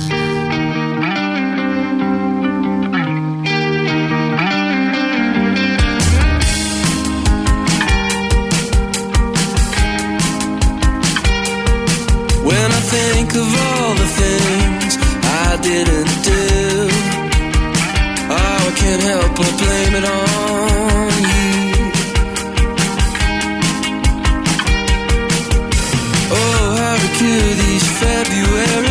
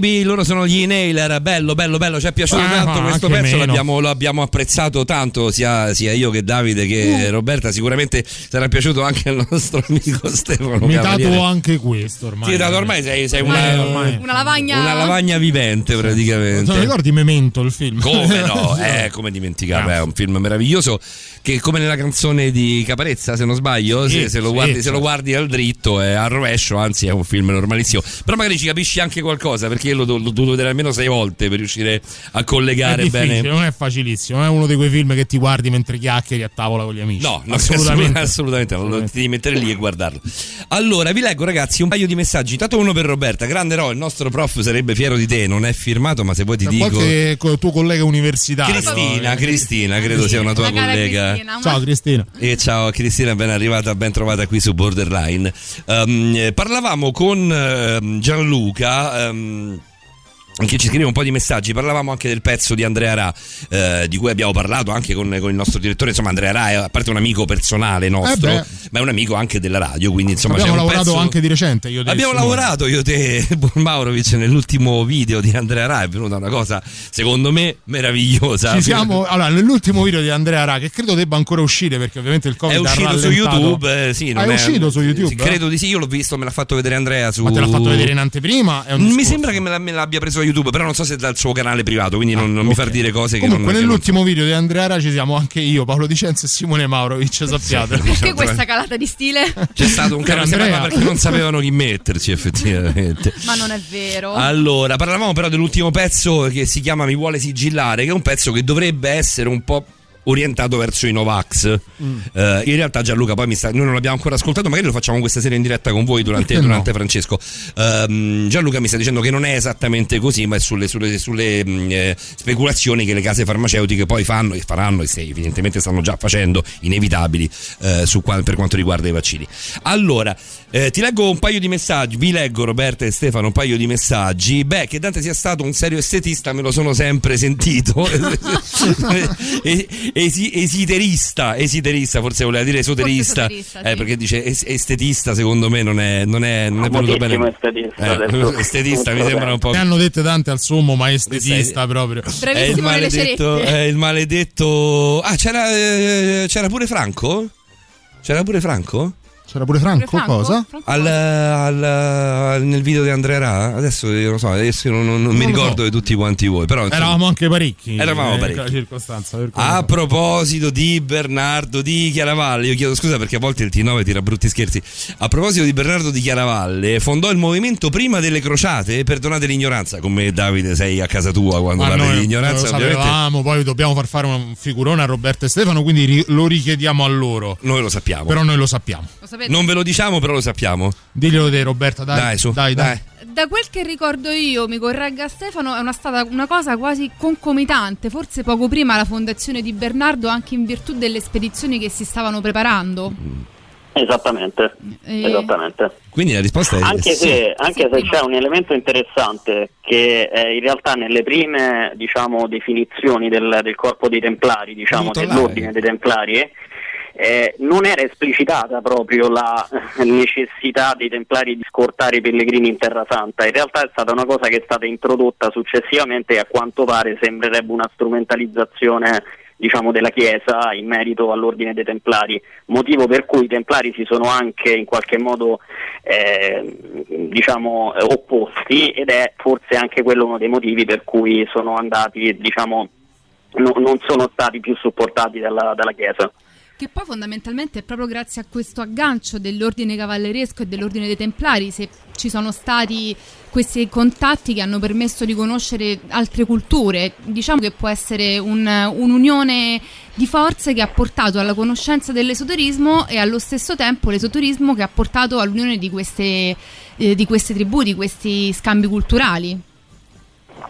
Esattamente, anche perché, eh, anche perché diciamo che il Bernardo di Chiaravalle si era messo in qualche modo con questo contatto con l'Oriente, si era messo addirittura eh, in, ehm, in collegamento con una persona, con, un, eh, con uno studioso, un, eh, un mistico che aveva già a partire eh, diciamo dai suoi studi iniziali aveva già dato forma a, eh, un, un- diciamo, a una forma di cultura mh, esoterica però più aperta alla, alla commissione quindi alla commissione di diverse culture, di diverse religioni, per arrivare a un, un unicum, a indicare un unico punto di contatto tra tutte le religioni. Anche questa era una cosa che ovviamente la religione cristiana non poteva accettare. Assolutamente no, anche perché comunque possiamo vedere che in eh, questi, in questi contatti si in- di tutte le religioni alla fine lo scopo è sempre lo stesso, la ricerca di Dio, dell'illuminazione. Quindi eh, per, per la Chiesa no- cristiana eh, aveva una forma, per queste orientali derivanti anche da tradizioni buddiste, indiane, indù, che poi si vanno anche a incrociare con eh, gli scritti esoterici, eh, il fine era lo stesso, ma il mezzo era diverso, possiamo dire. Sì, anche perché il, diciamo che il, il tentativo di, eh, di creare questo sincretismo alla fine nel, ehm, diciamo, nelle pratiche religiose era, ehm, era da un lato sì pericoloso per il potere, eh, per il potere diciamo, spirituale, per il potere della Chiesa, però dall'altro lato eh, fondamentalmente per un motivo. Stefano, Stefano, ti, devo, messo- ti devo però mettere Sì. in pausa perché per i tempi che ben conosciamo. Tanto abbiamo Scinese e Punk Rocker che è meravigliosa e neanche troppo lunga. Quindi ci fermiamo soltanto un attimo e poi torniamo di corsa da te, va bene? A tra poco.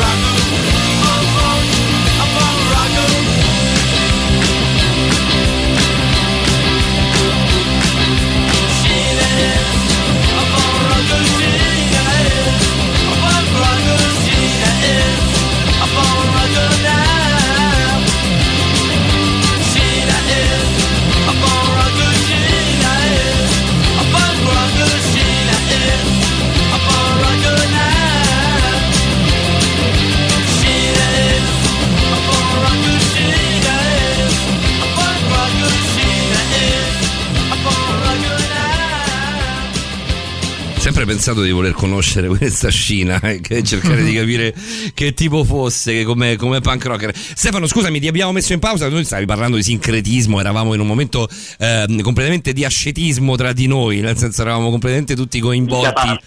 Esatto, completamente Totalmente coinvolti. rapito da te e da Roberta. E ovviamente però la radio Stefano ha dei tempi che non ti devo, che non ti devo assolutamente Ovviamente, spiegare io, ovviamente. quindi riprendiamo esattamente da dove vi eravate fermati tu e Roberta.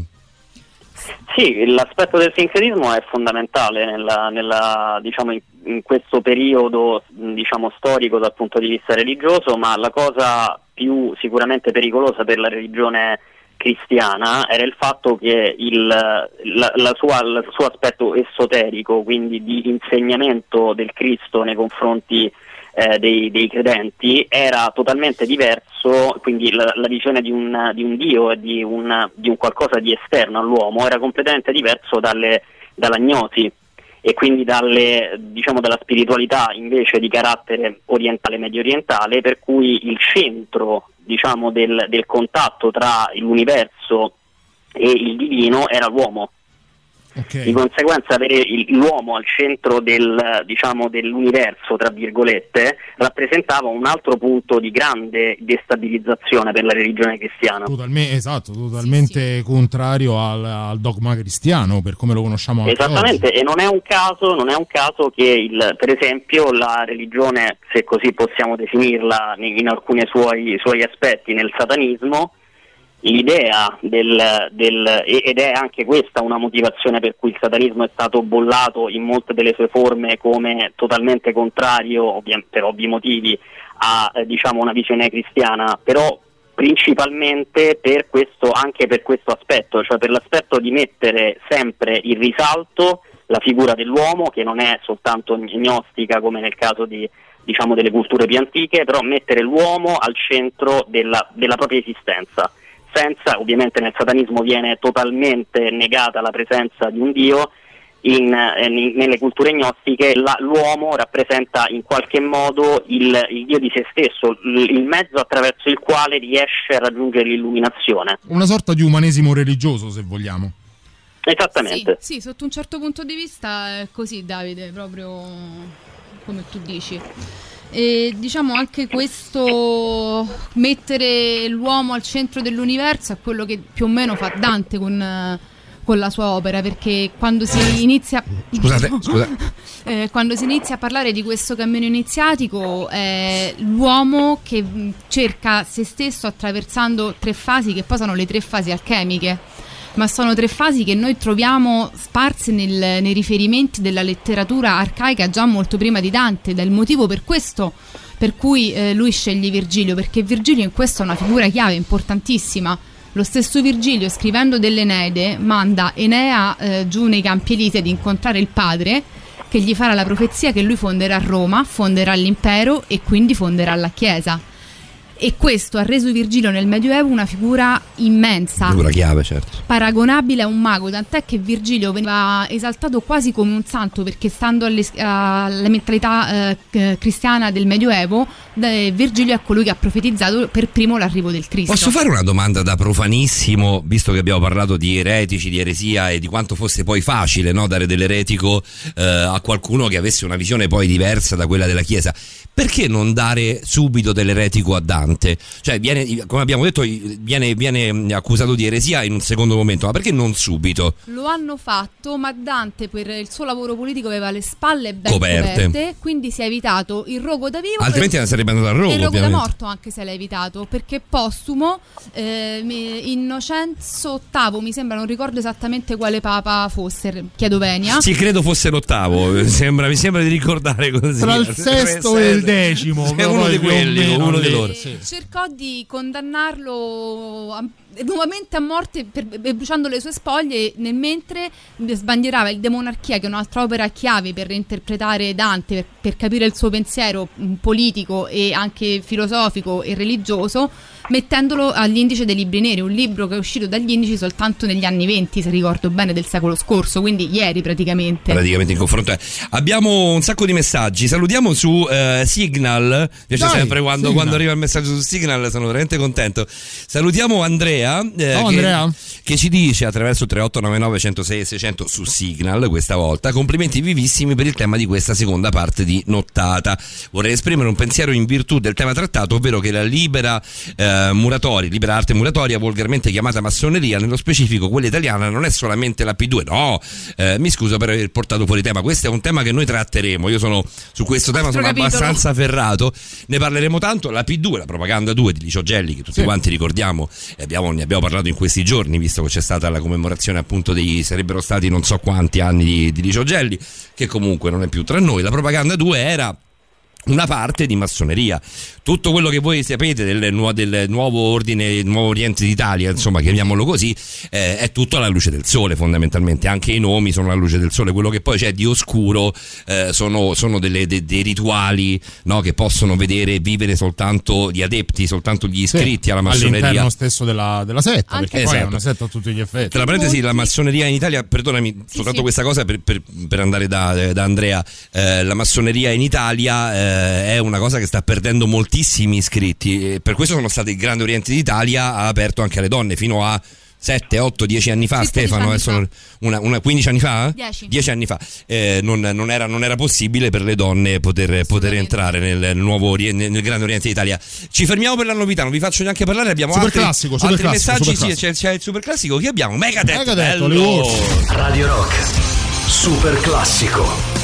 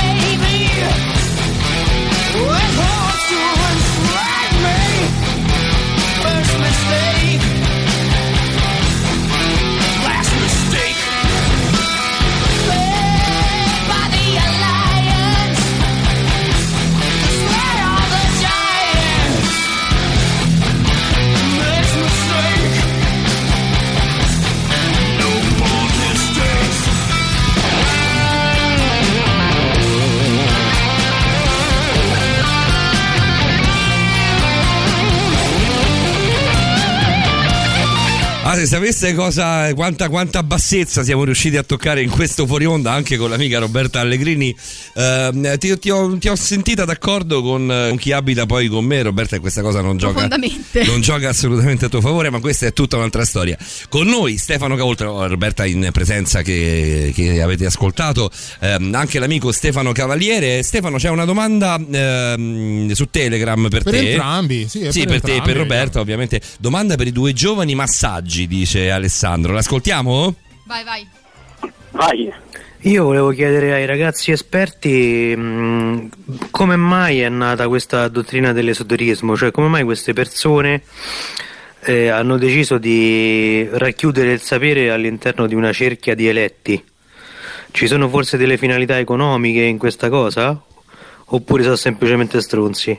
Non sono nessuno delle due in realtà. Politiche, Sai che però è figa come domanda. Dice, La ma domanda per- è- perché è l'esigenza lecita. comunque di farne una questione elitaria, se Allora, vogliamo? La stronzaggine, però poi stronzaggine c'è, No. nel senso tagliare fuori qualcuno, no? C'è una spiegazione logica e lineare. Vai. È un sapere che non è per tutti perché dipende dal risveglio della coscienza umana del singolo. Questa è proprio mentalità massona, però Eh, massonica, mettiamola In così. realtà eh. questa non è ma- una cosa massonica, ma deriva soprattutto dalle teorie indù, sufi e buddiste. E le ritroviamo Mm. anche nei misteri dell'antico Egitto e soprattutto in quelli eleusini, di cui si, ta- si scrive tanto, ma di certo c'è veramente poco, perché sono delle Lo sai che ti, tradizioni... ti posso dire? Io te lo stavo per dire. Degli erosini, vero? Sì, sì. Mm. Io ti posso, posso ammettere come al solito. Mi piace molto ammettere anche l'ignoranza quando siamo poi al cospetto, Eh, al cospetto vostro, soprattutto di Stefano. Eh sì.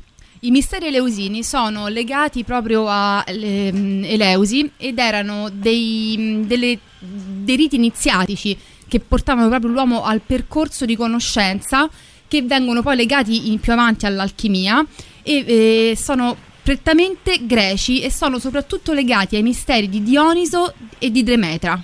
Mm. E, mm, sono una serie di ritualità Quindi ben più radicata nel tempo. molto più indietro nel tempo Mm. e proprio per questa mh, profonda ehm, parte religiosa che hanno dentro eh, di sé queste, eh, queste sette eh, non possono essere divulgate a chiunque perché è un segreto tant'è che lo stesso Pitagora nella sua scuola pitagorica faceva assistere tutti però aveva delle parole chiave che potevano essere recepite soltanto dai suoi adepti dagli eletti ed erano proprio quelle che trattavano in realtà quelli che noi chiamiamo i numeri reali e si narra che eh, un suo adepto che si è vantato di conoscere questo segreto è stato ucciso. Sia stato ucciso, beh, questo credo sia un po' nel contratto. proprio- di- cioè, sì, ti sì, spiego sì. questa cosa, però vieni poi eh, punito se non. Questa cosa dell'esoterismo che una volta era tramandato oralmente. Per quanto riguarda la massoneria, scusami, ti, ti chiedo, ti dico, ti- ne parliamo insieme. Insomma, della la- per chi immagina la massoneria, come ah, adesso prendiamo il Grande Oriente d'Italia, il rito scozzese, quello che volete, ehm, la parte esoterica, chi si immagina eh, il massone come un esoterista praticamente nato da, da quando No. è apprendista muratore fino a che non è 33 livello, come sono i grandi capi di Stato, poi ehm, no, questa cosa no. Per arrivare alla parte esoterica della, della- del- dell'iniziazione massonica, del percorso massonico, devi essere sopra il diciannovesimo, diciottesimo? diciottesimo, Sopra il diciottesimo. Quindi il diciassettesimo è l'ultimo senza eh, parte esoterica. Per arrivare al livello 17 occorrono tipo 25 anni. Sì, è, un- è Una una, cosa del strada, una strada lunghissima. E Anche molto costosa Tanto, punto di vista economico, diciamo, è molto. La parte massonica mh, è più che altro sì, è legata soprattutto a un fattore economico, anche perché non è che ci può accedere chiunque. Come ah, in questi riti non ci poteva accedere mh, chi- un passante qualsiasi. Mm. C'erano delle caratteristiche precise che bisognava rispettare e, e questa storia dell'esoterismo nel Medioevo si è pensata di poterla finalmente passare scritta perché appunto perché eh, si usavano queste parole in codice non erano recepibili per tutti. Tu leggi la Divina Commedia, come la interpreti? Inizialmente appunto come il racconto allegorico, politico, filosofico, religioso, però dietro c'è tutta questa ascesa di Dante nella sua vita nell'oltretomba, nel, par- nel purgatorio e nel paradiso che equivalgono alle prove iniziatiche, alla, mh, alla purificazione dell'anima e all'incontro con se stesso. C'è tanto di Scientology nella, nella formazione, nella struttura di queste. Beh, di c'è tanto, c'è tanto di questo in Scientology, magari. Assolutamente eh. sì, assolutamente sì. Tanto di quello che ha detto Roberta, tante delle considerazioni che stiamo facendo, eh, grazie sia a Stefano che, che a Roberta, sembrano appartenere proprio a quella che attualmente è la chiesa di Scientology. Valanga di messaggi Stefano e Roberta, eh, ma avete tagliato il pezzo finale dei Megadeth? Sì ragazzi purtroppo la domenica succede che se un pezzo è troppo lungo noi abbiamo, questa è una trasmissione non musicale fondamentalmente, rispettiamo quelli che sono i, i- i tempi che riguardano tutti noi speaker di Radio Rock, però se volete ascoltare una trasmissione musicale non è questa, vi chiedo scusa se ogni Cerchiamo tanto di farci è un stare pezzo tanto. di sette minuti, eh, però dobbiamo, dobbiamo anche dare ehm, no, anche mh, rispetto a chi, a chi poi è, è con noi e ha studiato tanto eh, ed, è, ed è qui con noi a farci compagnia quando sono le due in punto.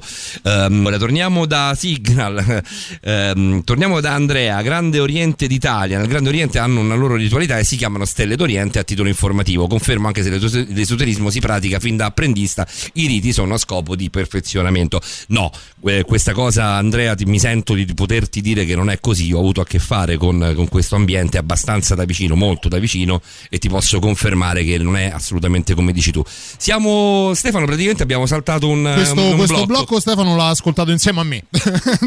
Dal prossimo Però, tor- però torniamo Stefano, a te. abbiamo, Stefano. abbiamo deciso di farlo insieme, insomma, di, di portare avanti la trasmissione insieme. Secondo me è una cosa carina anche rimanere all'ascolto. Assolutamente sì, anche perché è interessantissimo e ci sono molti, molti spunti di riflessione. Mettiamo-. Mettiamo la novità, e mettiamo la novità e torniamo direttamente da, e ripartiamo direttamente da Stefano. Sì, sì, assolutamente. A tra poco, a Benissimo. tra poco, a tra poco. La musica nuova a Radio Rock. We are the nowhere generation. We are the kids that no one wants. We are a credible threat to the rules you set. A cause to be alarmed. We are not the names that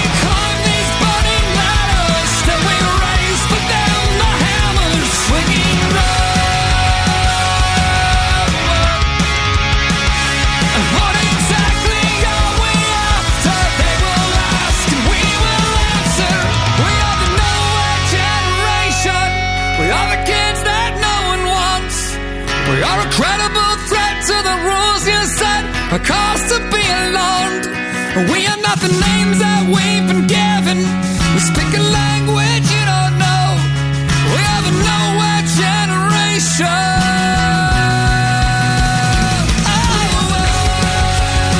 Ascoltiamo praticamente tutte le sere questo pezzo dei Rise Against. Che a te piace da morire, Nowhere? Generation. No, è un pezzo che ormai insomma ce lo siamo detti. Non- non- abbiamo detto che non parliamo di musica. A me non Eh, dispiace. A te non Io dispiace, a me è un pezzo che io sinceramente non. Non è che non mi dispiace, non, mi fa né- né- né- né caldo né freddo. Insomma, Eh, Stefano, questo è il tuo blocco eh, sulla massoneria. Come nomina massoneria, ovviamente iniziano a piovere messaggi a destra e a manca, come ti puoi immaginare. Quindi vi chiedo ufficialmente, Stefano e Roberta, quando parleremo la prossima volta di occulto, tra quattro settimane, tre, settimane più un'altra a partire da questa, ehm, vi chiedo di parlare di massoneria. So che è enorme, però la prima infarinata la stiamo dando partendo appunto da Dante e da questo bell'argomento che avete scelto in sincronia questa sera. Vi- eh, Stefano, Roberta, vi leggo un paio di messaggi che sono interessanti? Volentieri. Vai.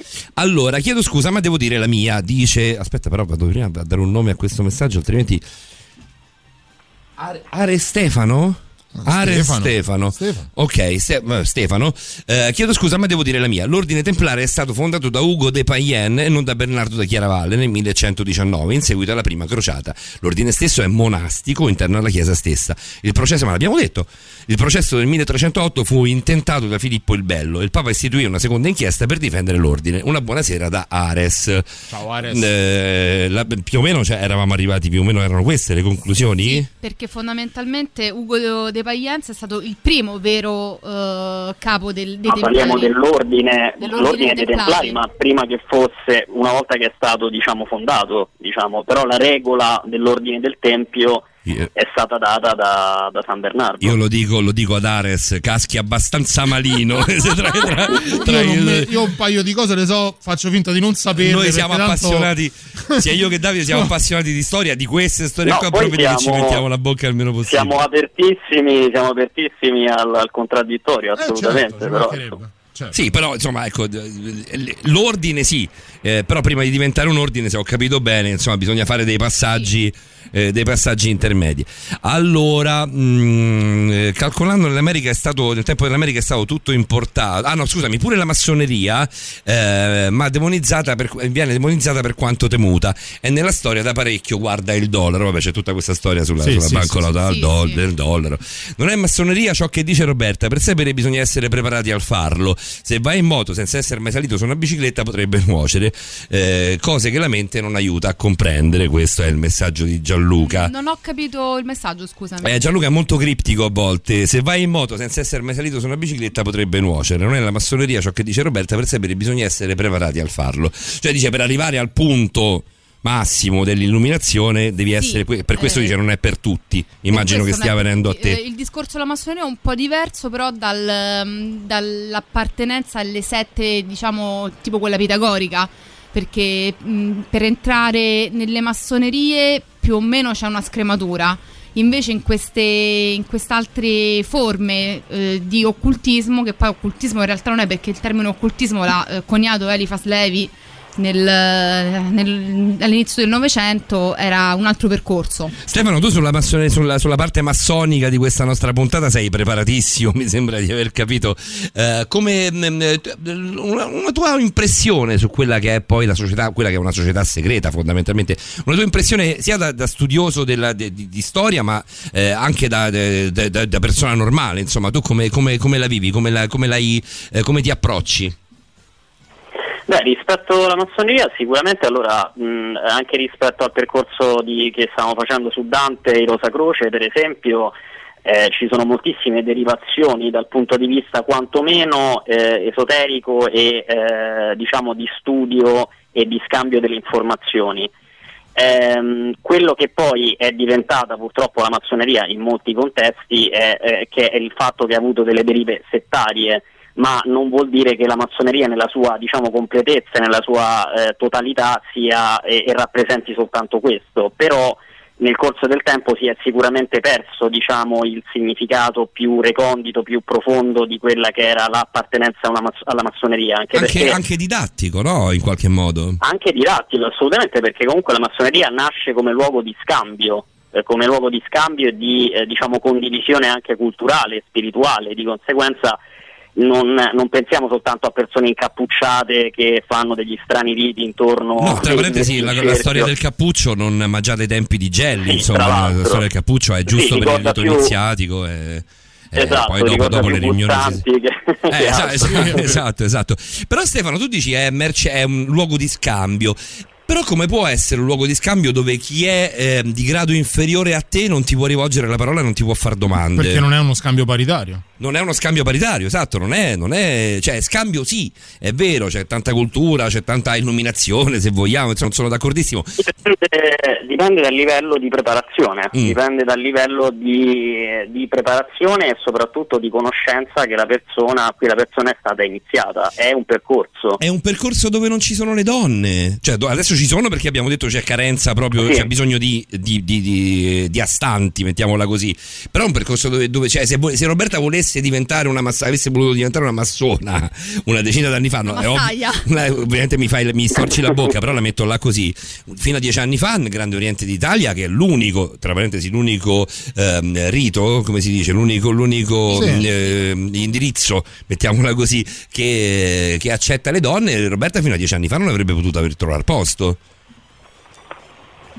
No, non avrebbe potuto trovare posto ed è sicuramente una cosa che non è comune, che non è presente soltanto nella massoneria, basti pensare anche in altri diciamo, ambiti eh, sociali, religiosi, eh, diciamo di iniziazione mistica in, in senso generale. Diciamo che la figura della donna è sempre stata declassata fin dall'alba dei tempi rispetto alla conoscenza. Eh, di conseguenza eh, diciamo che questo è un po' un retaggio storico che porta- si, si porta dietro la massoneria facendo parte, pur essendo piuttosto recente, perché la- le prime diciamo, eh, informazioni sulla massoneria, almeno odierna, eh, diciamo moderna, eh, sono del, del 1717, quindi mh, diciamo che è un, un retaggio storico molto profondo e sicuramente che non lascia spazio alle distinzioni, alle distinzioni di genere, ma Ci to- questo è un discorso che tocca eh, anche molto altro diciamo, nella nostra società. Ecco. Stefano, ci torniamo tra, un po', tra poco, mettiamo gli elastichi e poi torniamo da te, va bene? Benissimo. A tra poco.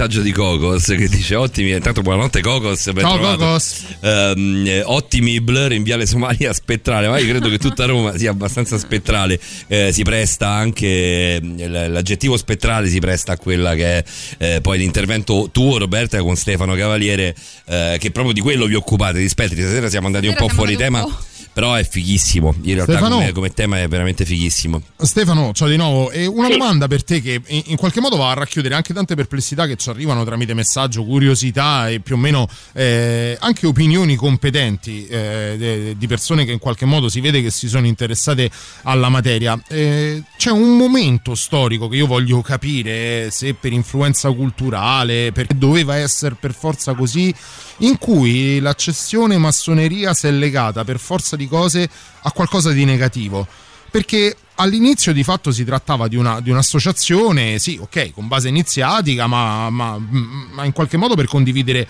cultura, informazione, un'associazione di fratellanza.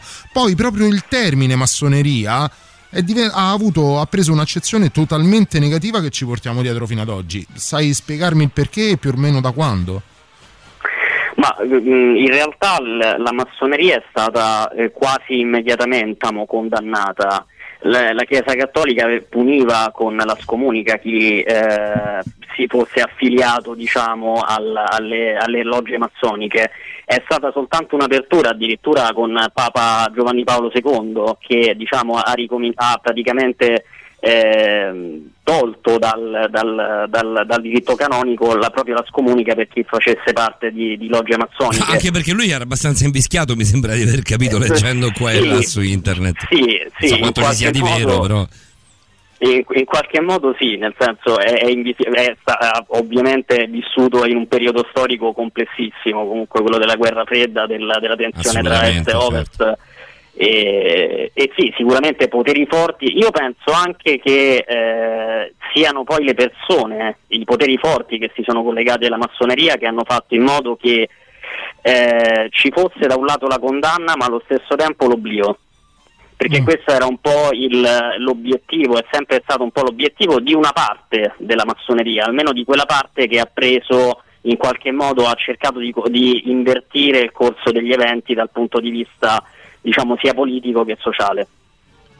È sicuramente molto poco, ma c'è, ci dice Andrea, che ci scrive anche ci sono dentro, io eh, tendo sempre a dubitare un po' di, di- di- certe cose, di certe, di certe affermazioni, ma non per Andrea, eh, soltanto perché eh, conoscendo un po' anche quella che è la mentalità eh, è difficile poi dire ci sono dentro, però va bene, insomma se ce lo dici ci crediamo. È sicuramente molto poco a proposito dell'esoterismo, ma c'è.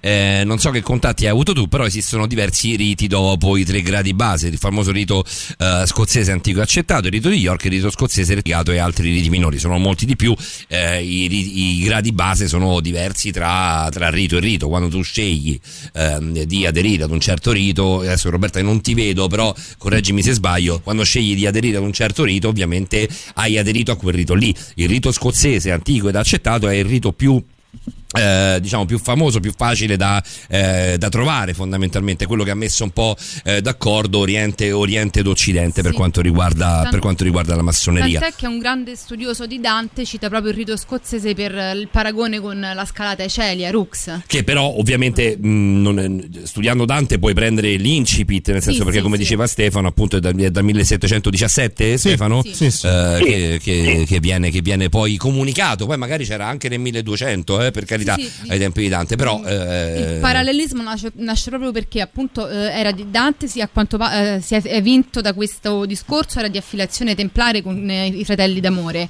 che a loro volta sbocciano nei Rosa Croce e il Rosa Crocianesimo poi evolve in tutte le varie massonerie più o meno note che si conoscono per questo come metodo di paragone Arux nello studio della, mh, del paradiso prende proprio la, mazzone- la massoneria scozzese corrido scozzese Andando al- direttamente alla fonte, eh, dal sito del Grande Oriente, quindi della- dell'associazione, mi viene da dire così, della loggia massonica, una delle più famose qui in Italia, eh, andiamo a leggere quelli che sono i principi. Il principio del massone è proprio scritto nel, nel sito, è fare agli altri quello che vorresti fosse fatto a te. E come ovvero principio sia non è male. Ama il prossimo tuo come te stesso. Ora, dire che insomma, se già sentita sta frase mi, mi sembra, po' ridondante. mi sembra abbastanza riduttivo. La massoneria non è aperta a coloro che non si riconoscono ne- negli ideali di fratellanza, tolleranza, uguaglianza e soprattutto di libertà. Alcuni pensano che entrando in massoneria si avranno relazioni influenti, nuovi amici, possibilità di carriera sul piano professionale e lavorativo. In breve, l'adesione alla massoneria non consente avanzamenti di carriera, favoritismi politici, guadagni economici o finanziamenti personali di qualsiasi genere. In sintesi, qual è il profilo di un buon candidato?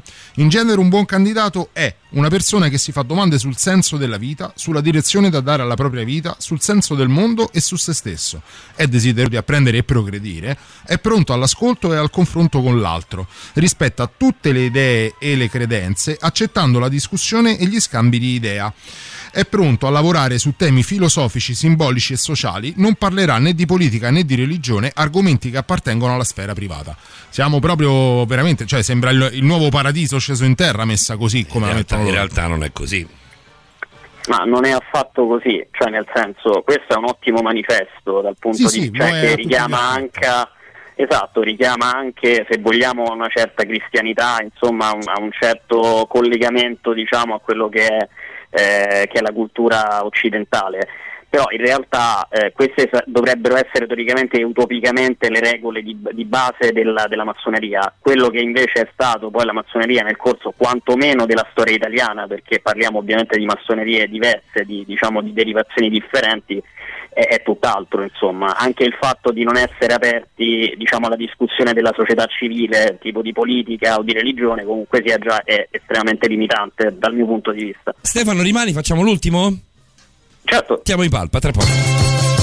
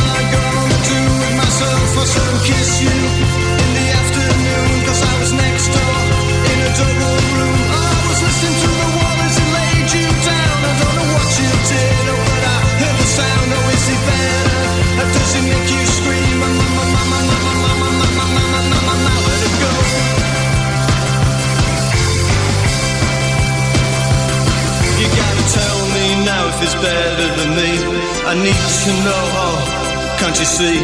Something strange is getting stronger. I can't hang on any longer. Don't you know I want to go away? Oh, Jesus Christ,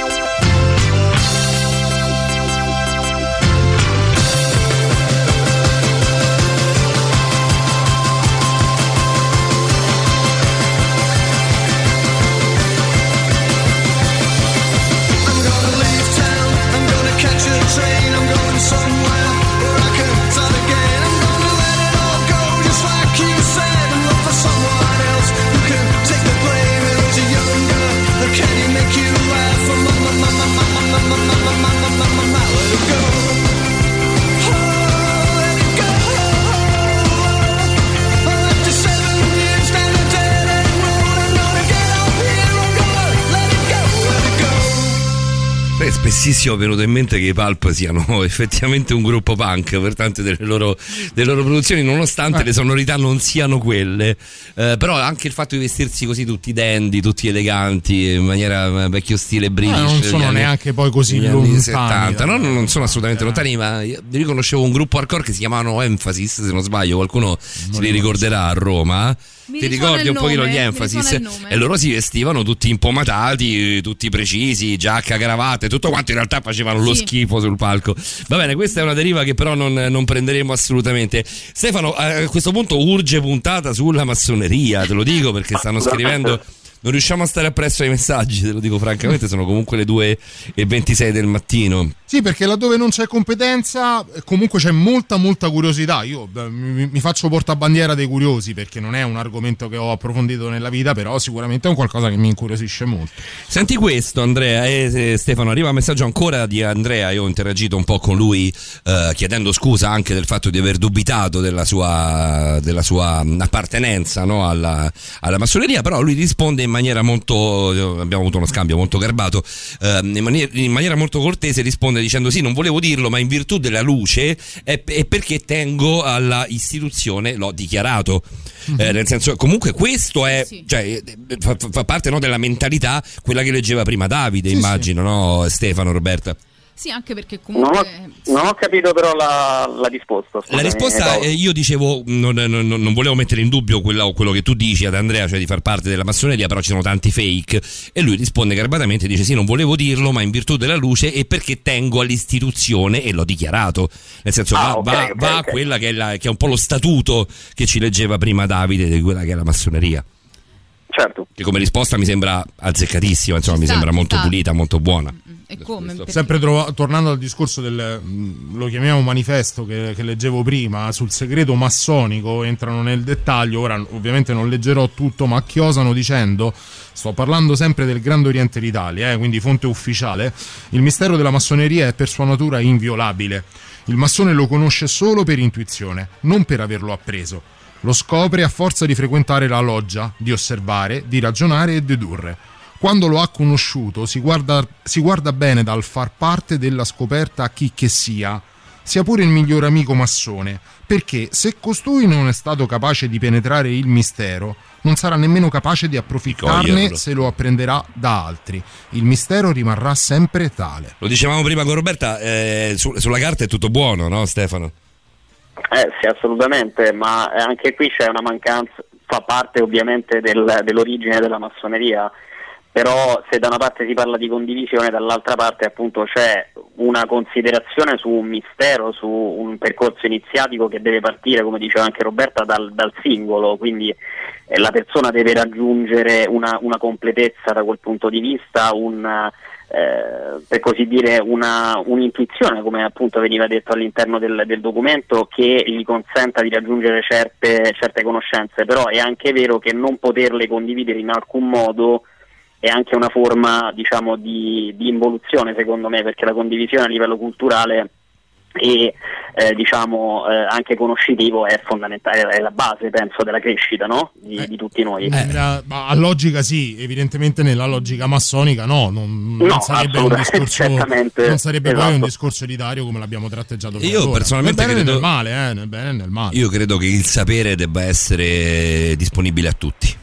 Assolutamente, sempre d'accordo. assolutamente Sì, ma Un tutti devono poter a me stanno sul cazzo anche le, le università a numero chiuso figuriamoci Ragazzi, se- però se- io faccio proprio un discorso di, di- di semiotica, di semantica, se vuoi, se il termine eh, massoneria spesso si anticipa col sostantivo lobby, lobby massonica, un motivo ci sarà. Eh, ma Eh, cioè, è, ovviamente. è proprio nell'accezione del termine il loro essere elitari. a livello semantico a livello semantico è, un, Quello è, è. è sicuramente una chiusura saperi c'è un problema alla base che non sono per tutti perché? Perché non tutti quanti sono propensi per questa conoscenza, per questo accesso, per questo superamento delle basi ehm, che si danno. Quindi mh, ci sono dei gradi, ci sono delle pratiche da mettere in atto e delle conoscenze che per questo motivo non possono essere date liberamente perché non, mh, sono sconvolgenti sotto anche alcuni aspetti. Eh, va bene, eh, è diritto di tutti rimanere sconvolti. Stefano, siamo in chiusura, però abbiamo un paio di vocali che vorrei ascoltare con te perché se Alessandro ci dice ti prego mandasi due messaggi, noi Alessandro lo sa, lo sapete tutti, mandiamo tutto finché ci riusciamo, a meno che qualcosa non la perdiamo.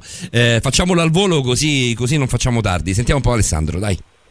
La massoneria e qualsiasi setta che tende a rendere il sapere elitario tende a farti sentire speciale, detentore di una grande verità, non da condividere con tutti. Attenzione, Stiamo ti dicendo. dicono.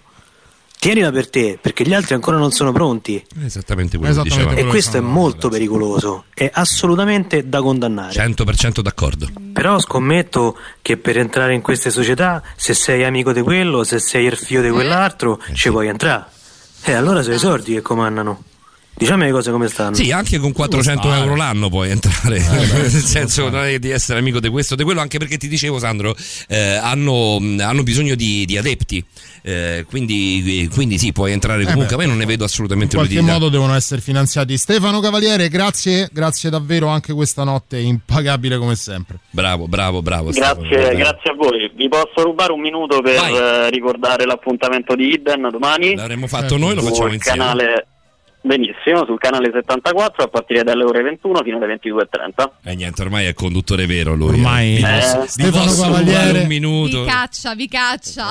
Eh, Stefano, Stefano Cavaliere, capobanda del- di tutto il GAP Roma, vi aspetta su NSL TV da- dalle 21 in Alle poi, 22.30 dalle domani. 21 alle 22.30 Di che parlate Iden. domani Stefano al volissimo?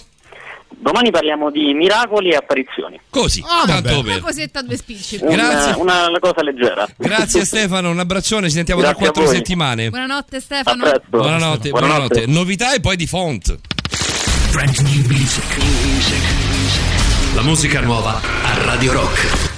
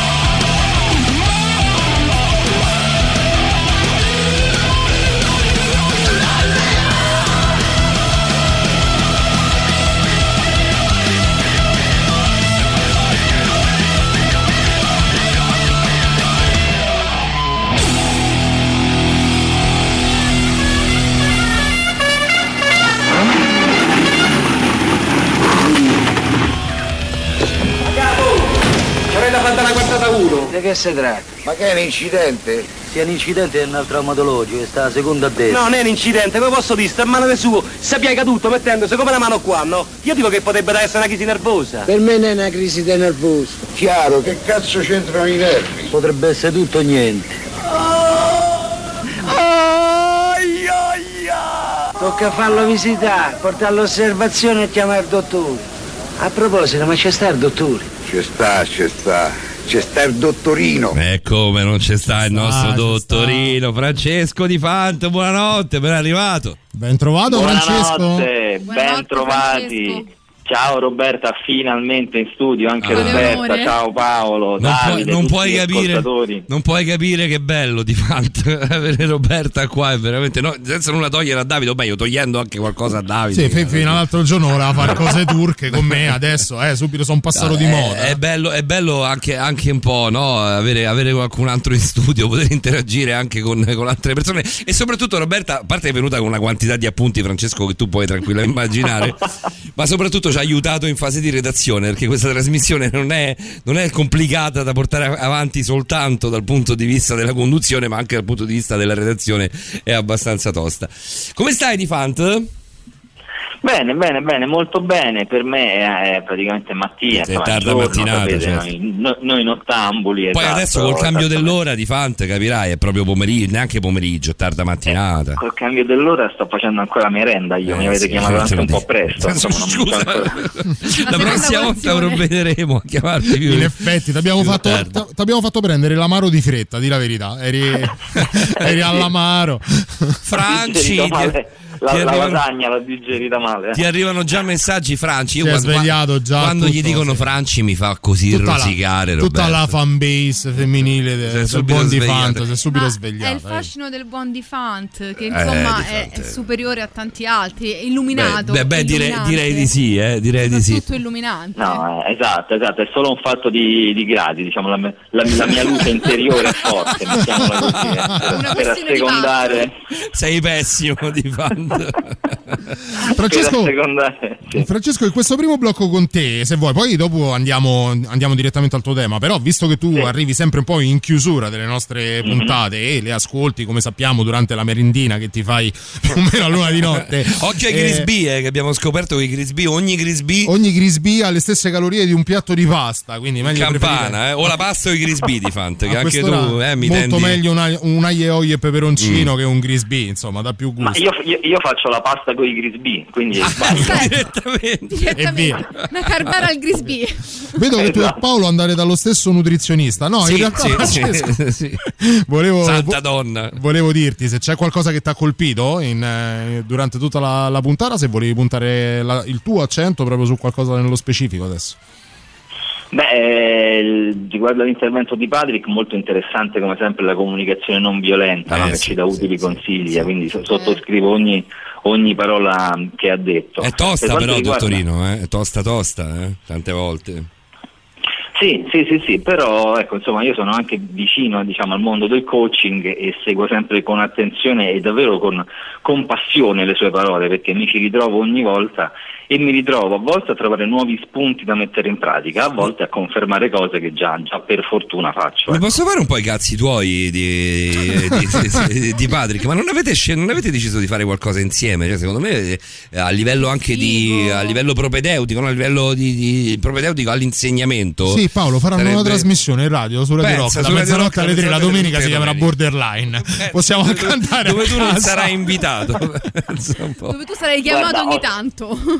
Esatto, guarda, ho, ho sentito Patrick e ci siamo promessi adesso che insomma finirà la zona rossa di prenderci un caffè insieme Eh, e faccio dai. una chiacchierata di lavoro, assolutamente è una splendida iniziativa la sua e insomma vediamo se riusciamo a sicuramente spe- spero a breve Secondo me sarete, tempi, insomma. sarete una coppia formidabile. Sare- sarete, sareste una coppia formidabile anche se ti devo dire questo primo esperimento che abbiamo potuto fare con, con Roberta qui in studio eh, mi ha permesso di tra virgolette sognare e sogno in una puntata dove magari l'interazione eh, è tra te e la nostra dottoressa Rosa Maria Spina perché lì tra linguaggio del corpo mondo della sessualità e mondo della seduzione veramente potremmo ascoltarne delle belle con tutte e due eh, in contemporanea Eh, sarebbe proprio figo, sì.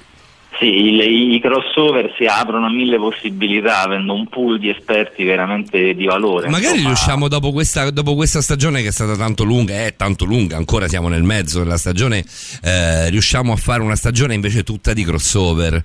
Visto no? che piano piano, no, piano, piano un po' la luce del tunnel, nonostante le chiusure, non si aprirà fino a maggio, possiamo arrivare anche fino a giugno a fare sacrifici tutti quanti insieme. Però mi sembra che un po' la luce alla fine del tunnel si inizi a intravedere. Io Sì, sono, sì, molto, sono molto fiducioso per quella che è poi la prossima stagione che riprenderà a settembre.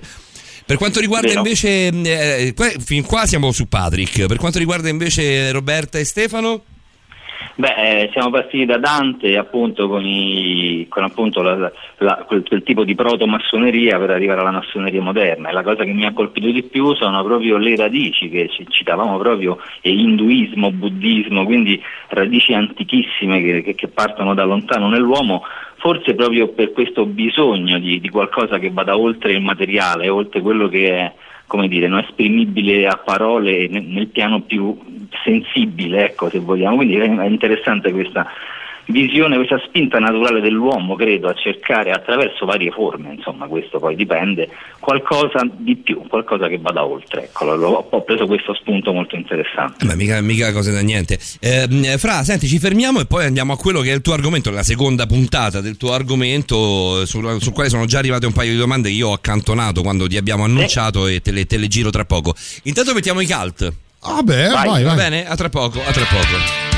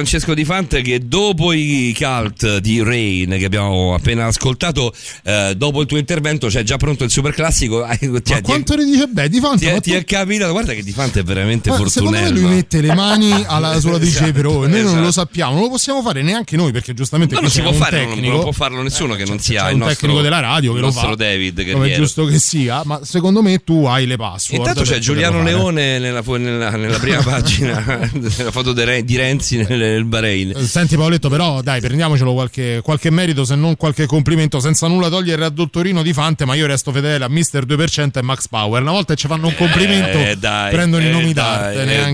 dai, ci sta, ci sta. Io mi posso leggere a capetta delle fan di, di Franci, perché ormai Franci. addirittura Franci, e vabbè, vabbè, vabbè. Francesco, arriviamo a te. Aspetta che ci sono, prima Ah, di sì, andare, vai, ci, vai. sono, ci sono ancora Sì, messaggi. La condivisione è una bella cosa, però per comunicare devi stabilire un contatto prima. E Patrick dice molto bene, ma in quell'ambito è un po' alla vecchia maniera. Prima di saper comunicare bisogna imparare ad ascoltare, il cervello eh, non aiuta. La verità è una, tutti la cercano, tanti ce mangiano, ce la spacciano per merda, rimaniamo vigili. E questo, un Sì. abbraccio a chi cercherà. Eh, La verità è una, tutti la cercano, tanti ce mangiano. Secondo me questo è uno dei Eh, messaggi. la chiosa perfetta. Mm. Sì, sì, è quasi da epitaffio. è esatto, esatto, esatto.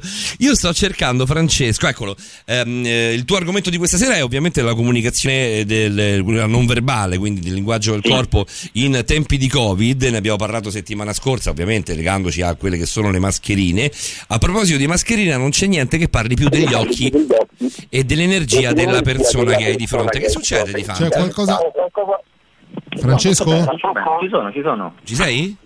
Certo. Eh, abbiamo, abbiamo un eco orrendo. Abbiamo un rientro Che non c'è più. orrendo. A Ok, proposito di perfetto. mascherina, te lo rileggo perché magari non si è capito bene. Non c'è niente che parli più degli occhi e dell'energia della persona che hai di fronte. Per questo non riesco ad interagire nella tanto amata da tanti maniera virtuale. Sono d'accordissimo, mi trovi, mi trovi subito, eh, subito d'accordo, caro Gianluca. Come si fa, Francesco, ad interagire per bene? Io poi dopo ti racconto una piccola storia mh, che riguarda me nella giornata di domenica. Però intanto ti chiedo come si fa ad interagire come se fossimo senza mascherina, a parte gli occhi, come dice Gianluca. Eh, sì, quello che dice Gianluca è vero, Mm, esprimiamo anche ovviamente espressioni del viso, emozioni con la parte alta del volto, non solo la felicità, quindi il sorriso con gli occhi, ma anche tante altre espressioni sono riconoscibili dalla parte alta. E riguardo l'energia è vero che dice, cioè noi abbiamo il massimo della relazione quando ci incontriamo di persona, non solo come scambio comunicativo, mm, non solo come scambio informativo, ma proprio come po- potere della relazione, in quel senso quell'energia della persona, essere lì per l'altro, condividere lo spazio e il tempo ed essere fisicamente presenti e fisicamente disponibili per l'altro. Quella è un incontro che non può, mm, nessuna realtà virtuale può, no, può riproporre in questo senso. Assolutamente. Anche a livello di sensazioni, quello che ti dà la fisicità proprio dell'altra persona, la prossimità Sì. con l'altra persona, Sì, non, non te sì. lo dà nulla. Anche No, la, anche perché noi... la dimmi, famosa dimmi, Roberta. sensazione a pelle, no? Quella comunemente Vero, detta. vero, vero. Sì, è più difficile, sì, esatto. sensazione a pelle con la, con la mascherina davanti è più, è più Sì, è complicata. vero. vale, vale sia se è un incontro tra sconosciuti, tra quelli che fino a quel momento erano sconosciuti. Beh, sì, io, io tra- par- di- parlavo di quella, nel senso Sì, ma in entrambi i casi, se ci pensi. Beh, però se hai un amico, nel senso non è che con te, che siamo amici, non è che devo avere una sensazione a pelle, ah, questo mi sta simpatico, questo no. Eh, una persona che non ho mai visto, la sensazione a pelle con la mascherina è più complicata. Molto più Eh, hai meno Beh, ma informazioni, noi- no, sì, Francesco? Sì, abbiamo meno informazioni sia a livello conscio, quindi leggere l'emozione sull'altro, ma anche a livello inconscio, cioè tutti quei dettagli che il nostro cervello controlla in pochi istanti sul volto dell'altro, in generale su tutto il corpo, per capire chi abbiamo davanti no? e quanto ci possa essere di, di- grado di affiliazione. Quindi è sicuramente come pensate, come se voi giraste indossando una maschera completa, no? come Mm. proprio a carnevale. Come toffolo, come toffolo dei tre dei ragazzi morti. eh, esatto, quindi n- nascondiamo la nostra identità, non dimentichiamo poi che il volto a livello psicologico è il fulcro della nostra identità, Mm, è l- certo. l'araldo, la bandiera della nostra identità. Infatti pensate, uno schiaffo in faccia è molto più offensivo per esempio di un pugno sulla spalla, no? perché il viso rappresenta un po' la nostra identità, è un po' un'offesa. Sì, alla vai a, colpire, vai a colpire nel punto dove sono più sensibile, no? nel senso che ti C'è una possibilità che noi non usiamo, usiamo molto poco, mentre invece soprattutto nel mercato anglosassone, a Londra e negli Stati Uniti, allora, in Inghilterra e negli Stati Uniti, ho visto che è una cosa utilizzatissima ed è il, il face up o comunque la chiamata, eh, la videochiamata. E lì quanto, quanto entra in gioco la, la- la- tu la- una volta se non ero l'hai chiamata la prossemica, cioè la confidenza, cioè la, mm, no, vero. quanto si abbatte la barriera della distanza grazie alla videochiamata? La videochiamata aiuta a recuperare una dimensione dell'immagine e alcuni elementi del linguaggio del corpo, non tutti ovviamente, ma alcuni perché abbiamo una visione limitata. Il nostro cervello però è programmato anche per cogliere alcuni dettagli dal vivo, per esempio alcune, il, il 3D, diciamo, la dimensione tridimensionale dei volti, le rughe, quella è una cosa che cogliamo molto meglio dal vivo alcuni dettagli, in maniera inconscia, una elaborazione molto veloce. Sì, anche, anche Poi- per quanto HD vogliano essere attente e- e- le, le telecamere, le certo. riproduzioni delle telecamere di adesso, ovviamente per un discorso inconscio lo, lo cogli per forza di più dal vivo. Sì, però sicuramente è più coinvolgente la videochiamata. Io a tal proposito una delle future puntate sarà dedicata proprio perché è è un filone di puntate che vorrei creare proprio su questi consigli in tempo di pandemia. Una delle puntate sarà dedicata proprio ai consigli per usare le videochiamate e massimizzare la propria Ah, comunicazione attraverso questo mezzo. Questo è Quindi buono, eh, questo lo è molto mettiamo in buono. cantiere per il futuro. Mettiamolo in cantiere. Intanto ti metto in cantiere Space Oddity Vai. di David Bowie, il super classico. Pezzetto questo- così, eh? Così, per questo ti dicevo che sei fortunato. Tra poco di Phantom. Vai. Radio Rock, super classico.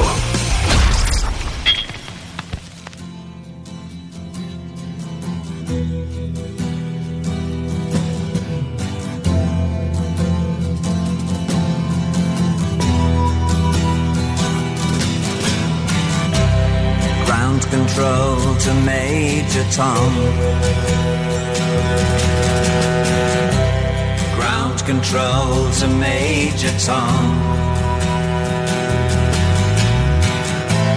Take your protein pills and put your helmet on. Ground control to Major Tom. Commencing countdown engines on. Check ignition and may God's love be with you.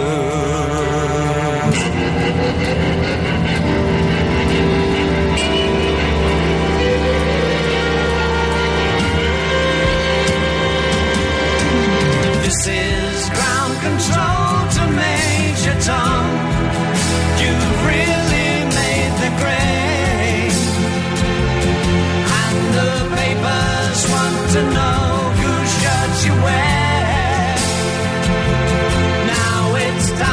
to leave the capsule if you dare. This is Major Tom to ground control. I'm stepping through the door. And I'm floating in a most peculiar way. And the stars look very different today.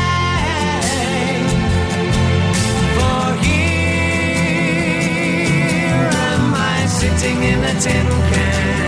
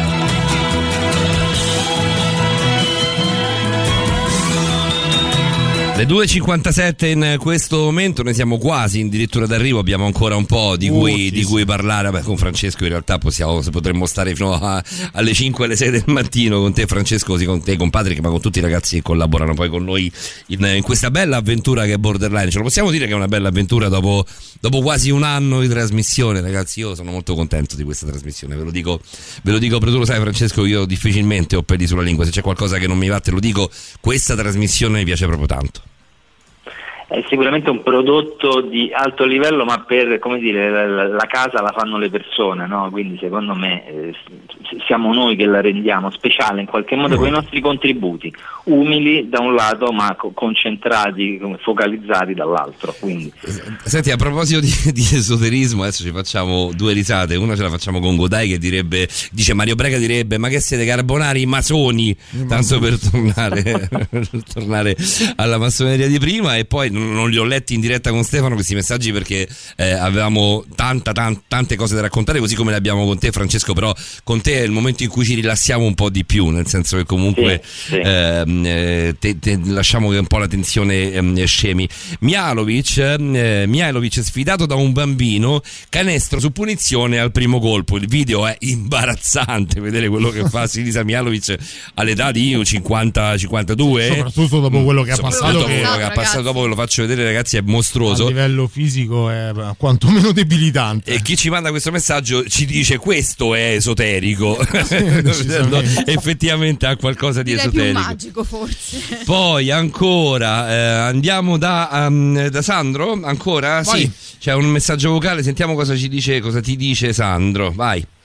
Raga, io come sapete faccio il corriere e vedo un sacco di belle ragazze quasi tutti i giorni. Anche oggi ci ho provato con una ragazza e mi ha detto guarda, eh, sono fidanzata.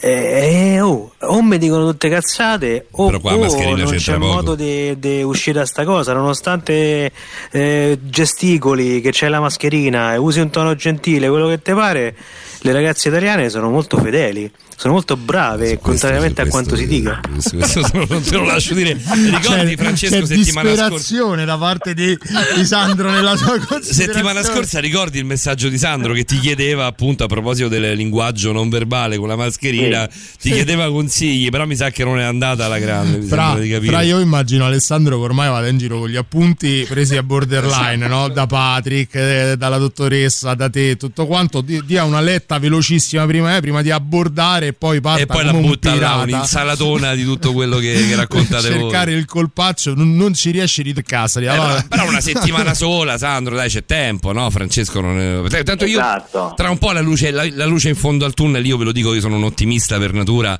eh, la luce in fondo al tunnel io la inizio a intravedere. Secondo me, da qua a settembre ce la facciamo a uscire da questa situazione orrenda e potremmo riuscire no? anche a rimorchiare come si rimorchiava ai vecchi tempi, anche con la tua vecchia mossa del giaguaro. Ma nel frattempo, sul volto di una donna, o magari lo dico per le donne all'ascolto, sul volto di un uomo coperto in buona parte dalla mascherina, quali sono i segni, le espressioni di, diciamo così, accondiscendenza che possiamo notare? Beh, il contatto visivo è sempre il primo contatto che abbiamo, non a caso eh, il contatto visivo è chiamato contatto, esattamente come una mano invisibile che allunghiamo a distanza. Se non c'è contatto visivo vuol dire che non c'è interesse, non, non siamo sul radar dell'altra persona, infatti la prima eh, regola, diciamo, la, la prima funzione anzi del contatto visivo è la salienza, cioè l'importanza se una persona, un, un animale, una, una creatura mi guarda vuol dire che ha un interesse per me, stimola il suo interesse, altrimenti guarderebbe altrove. Quindi appariamo sul radar di una persona quando c'è un contatto visivo, altrimenti eh, rischiamo veramente di essere anonimi, no? Non numeri nella folla, anche se ora di folle ce ne sono poche in giro, pensiamo proprio al, al passeggiare o a stare appunto al semaforo con altre persone magari, no? E una persona si gira verso l'altra e subito si sente coinvolta, dice che vuole questo da me. Quindi il contatto visivo è la prima cosa. Secondo, eh, il famoso sorriso di cui parlavamo di prima, il sorriso di Duchenne che abbiamo accennato tante volte, cioè il sorriso con la parte alta degli occhi. A proposito di questo, Francesco, oggi ti ho pensato tantissimo. Ero al supermercato e ho avuto. mh, eh, sono stato un po' a parlare con una ragazza dell'accoglienza, della- delle- dell'accoglienza clienti. Insomma, ho fatto un ordine eh, di un premio di quelli che si prendono con, eh, con con i punti della teserina. Ci posso credere. Guarda, io sono un po', sono un po' filini Mi- su Mi questo. aiutate per favore, io non ce la faccio. È una co- stavo parlando con questa ragazza molto carina dell'accoglienza clienti e ehm, però aveva questi occhi era ferma cioè lei mi guardava e parlava come e in realtà mi sono reso conto ehm, ci ho pensato molto seriamente molto intensamente mi sono reso conto che anche io non avevo fatto un'espressione particolarmente Sì. felice nel senso ero lì a chiedere di un tostapane nel senso eh, stavo- cioè, era una cosa non è che stavo cercando di rimorchiarla o co- in realtà di un estrattore di un estrattore di centrifuga perché mi prendete per il culo Ma chiesto un tostapane Ma devi, devi- sapere, devi sapere che Davide è cascato per terra. Allora, allora aspe- aspetta, aspetta. Eravamo ovviamente tutte e due con la mascherina, lei dietro il plexiglass. Io non ce la faccio la trasmissione con questi due davanti. Perché ci comunque. arrivano i messaggi, no, regà Paolo, che la tesserina è fantastico. Aspetta, aspetta, Sono un po' filini in Scu- scusaci, Fra, siamo arrivati a sei minuti con sta situazione. C'è, c'è la novità delle tre. Ci ritorniamo con No, Paolo con la tesserina. Ma era una cazzata. Sì, guarda- sì, guarda torniamoci si- per siete favore. proprio non bastardi. posso bucare l'unico talk della trasmissione No, per no, te con no, la tesserina. no, no, Novità no. e torniamo alla tesserina. Tra poco, dai. La musica nuova a Radio Rock.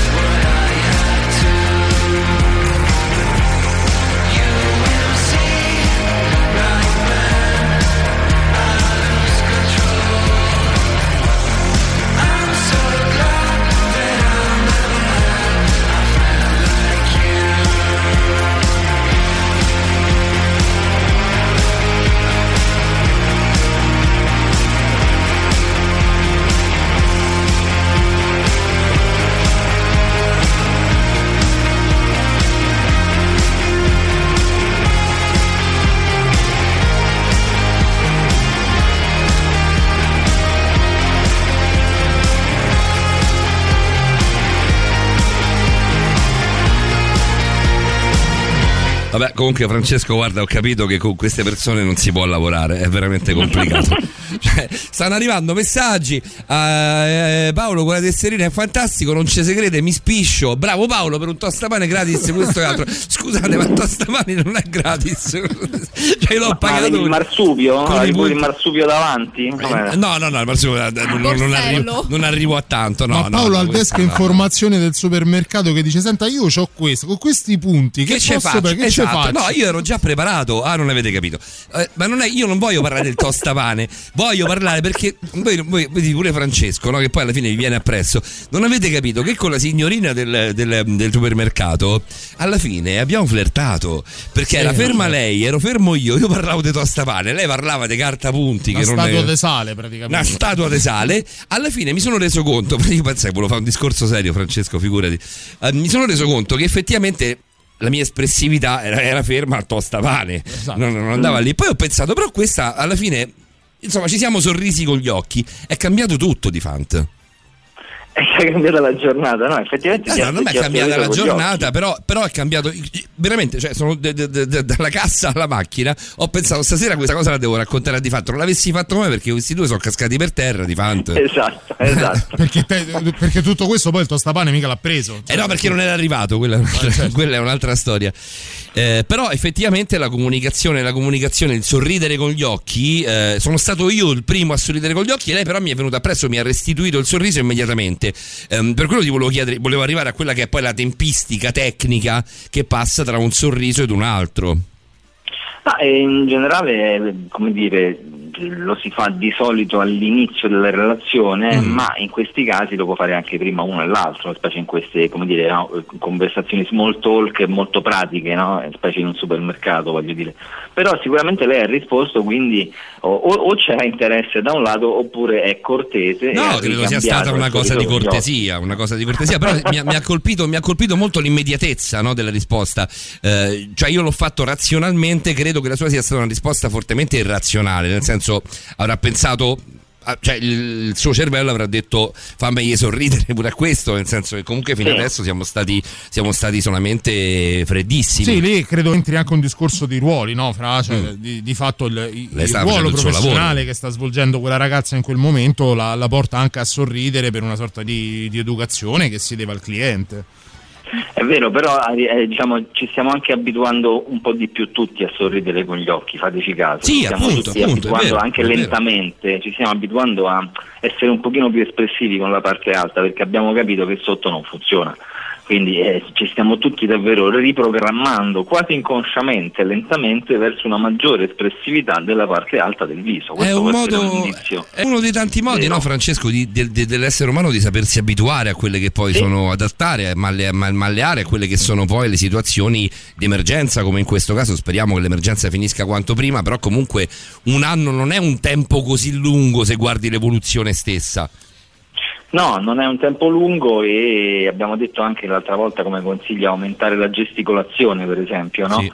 Questo può avvenire spontaneo in alcune persone, però è giusto condividere il consiglio perché la gesticolazione aumenta il potere del comunicativo, è un rinforzo delle parole, quindi la classica gest- ge- gesticolazione nel vuoto delle mani.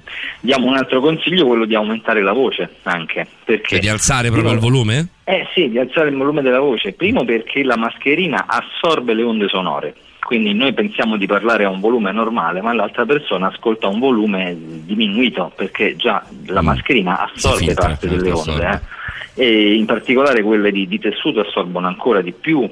Quindi insomma eh, dipende, eh, bisogna alzare la voce e anche perché noi siamo abituati, pensate, a leggere le labbra quando qualcuno parla. noi siamo abituati, sì, siamo- seguiamo il discorso, non solo il nostro occhio, come dire, vigile, osserva le espressioni del viso o altri gesti, ma ogni tanto guardiamo le labbra. È proprio un modo per accelerare e potenziare la nostra comprensione.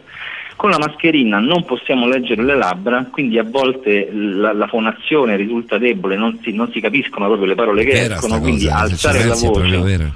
Fare un po' più di articolazione delle parole che si dicono, alzare la voce è fondamentale, sia perché la mascherina assorbe le onde sonore, sia perché non possiamo aiutarci leggendo le labbra. Francesco, una curiosità. C'è uno studio di neuroestetica che altri non sarebbe che la storia dell'arte è studiata attraverso le neuroscienze. Hai capito? Qua andiamo dal tostapane, dal tostapane di Paolo alla neuroestetica di Roberta, capisci da solo che... È stato fatto mettendo a confronto eh, il campo visivo rispetto ad una fotografia, un quadro e una scultura. Si è rilevato che la lettura della fotografia e del quadro più o meno vengono allo stesso modo con la stessa regolarità con cui si potrebbe leggere la pagina di un libro, quindi con una spazialità ben precisa. Mentre invece per la scultura, che tra l'altro era il busto di Nefertiti, quindi anche una- un'immagine abbastanza nota nell'immaginario collettivo, ci si è incentrati esattamente prima sullo studio dell'occhio e poi eh, sulla bocca e quindi sul resto del complesso statuario. Eh, questo sì, effetto sì. che si è rilevato sulla statua è lo stesso che praticamente sta succedendo a noi con eh, queste mascherine, si può dire? Francesco, prendi però appunti su questa cosa perché ti devo, ti devo fermare, altrimenti la risposta poi dopo viene, viene a metà. Ci ascoltiamo Steve Miller Band e poi torniamo. A tra poco. Some people call me the space cowboy. Yeah. Some call me the gangster of love. Some people call me Maurice. Cause I speak of the pompatus of love. People talk about me, baby. Say I'm doing you wrong, doing you wrong. Well, don't you worry, baby, don't worry. Cause I'm right here, right here, right here, right here at home. Cause I'm a picker, I'm a grinner, I'm a lover, and I'm a sinner. I play my music in the sun. I'm a joker, I'm a smoker, I'm a midnight toker. I sure don't want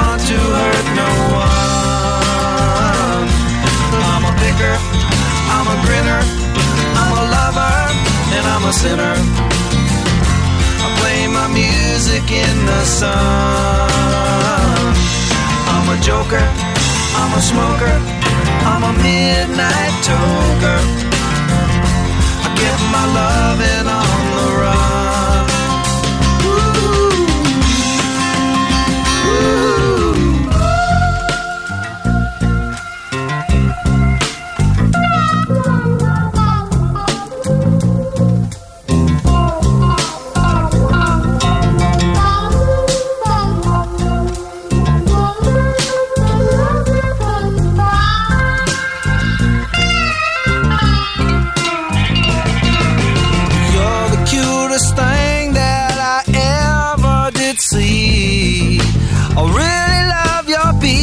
beaches, want to shake your tree.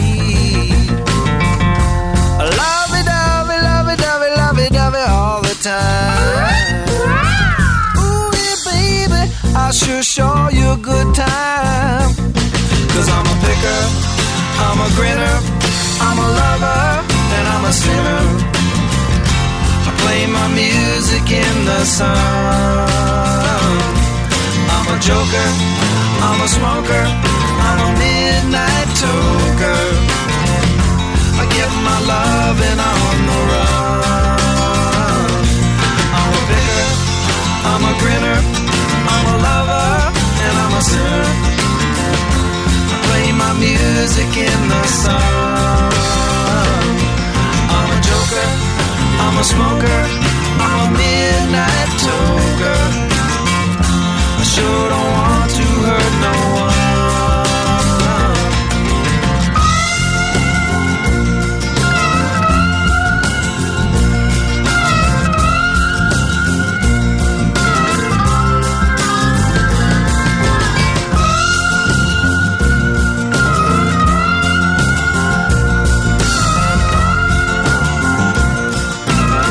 Io devo ufficialmente chiedere scusa al mio amico Flavio che sta ad Alghero, che ci ascolta spessissimo. Quando, Ciao, ci, siete, quando ci siete tu e, e Stefano, ovviamente lui è un, onore. appassionato, è un appassionato di storia, è un grande studioso, un, eh, ehm, veramente, veramente un, un cervello, una mente.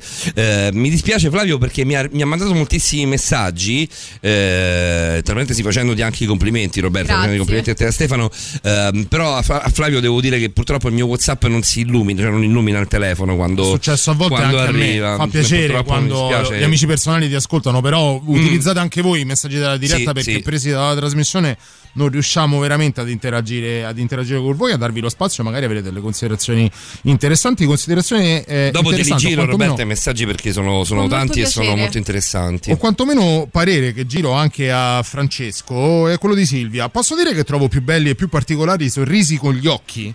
Dove questi si illuminano. È vero, è vero. Per carità, belle le sì. labbra, eh, però gli occhi mi attraggono di più. E poi adoro le fossette. A me vengono anche quelle nella parte alta degli zigomi, sotto agli occhi.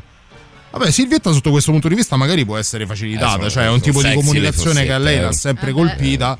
Quindi quella della parte alta del viso che è quella che rimane più o meno ancora evidente, no, Fra?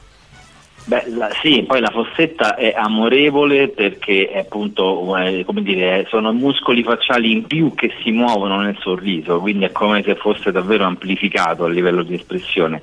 Ma è vero anche quello che dicevamo, poi approfondiremo più avanti le, le emozioni sulla parte alta del viso dedicata al linguaggio del corpo in pandemia, ma è vero che la parte alta è molto espressiva e per rispondere proprio a Roberta, a quello che diceva prima, mentre noi osserviamo un quadro, una fotografia, o- o- come osserviamo un oggetto, quindi con uno schema mentale, con un movimento nell'occhio particolare, osserviamo la statua considerandola una persona a livello inconscio come analisi, quindi osserviamo la parte alta, gli occhi perché sulla zona degli occhi è la zona più espressiva a livello delle emozioni del viso, gli occhi. Passiamo sulla bocca per verificare la presenza del sorriso, quindi l'amichevolezza e poi passiamo all'analisi del resto del corpo, come se avessimo un essere umano davanti a noi. Quindi è verissimo quello che, che dici, eh, Roberta, quindi co- confermiamo al 100% la, la spontaneità, l'inconscio di questo meccanismo. Senti Francesco, arriva un messaggio carinissimo Sì, di Ana, veramente, um, veramente sono contento di questo messaggio. Te lo leggo così come arriva, credo sia stato un po' tradotto col Google Translate, un po' con qualche nozione di Però ci ha italiano. fatto un po' veramente, veramente piacere, Anna. Però Un abbraccio è grande. Veramente un messaggio molto carino. Eh, ciao, mi chiamo Ana, ti scrivo dalla Spagna. Capisco poco di cosa parlo, ma concordo che l'importante è un contatto con la persona, guardarla negli occhi, toccarla, annusarla. Ma grazie alla videochiamata riusciamo a mantenere un contatto che il Covid non ci permette proprio adesso. Hanno scritto benissimo il messaggio, quindi non. Magari continua a parlare così lo spagnolo noi. esatto, esatto. Poi c'è un messaggio a Gianluca, che non so se è il nostro Gianluca, eh, O magari è con il quale interagiamo, magari è un'altra persona. Comunque c'è il messaggio a Gianluca che noi così come ci arriva lo riportiamo. Luca, eh, ti capisco, ma non ti capisco. Ti amo, bug. Grazie, ragazzi. e questo è il messaggio a Gianluca. Credo che sia il nostro Gianluca. Ehm, e poi ci dice: no, inve- invece no. Eh, mi ripeto, mi piacerebbe conoscere Silvet- Silvietta. Mi arriva, ci dice Gianluca. Ehm, e poi ancora. C'è una foto nostra, vabbè, adesso questo è Fabrizio che è un maledetto. Paolo Tostapane, Davide, aiutatemi, Simone. Tss. La foto, la Perché foto ci è questa. Perché è una merda, Fabrizio, esattamente come voi altri. Che la potete girare? giro. Questa te la possiamo girare, la nostra foto con Freddie Mercury. Ciao Fabrizio. Bravo Fabrizio. Fabrizio non ha fatto nient'altro che prendere la- una foto che abbiamo postato ieri per la, pumpli- per eh, la puntata di Speakers Corner, eh, dando il titolo alle nostre espressioni facciali. Quindi si è sostituito a te.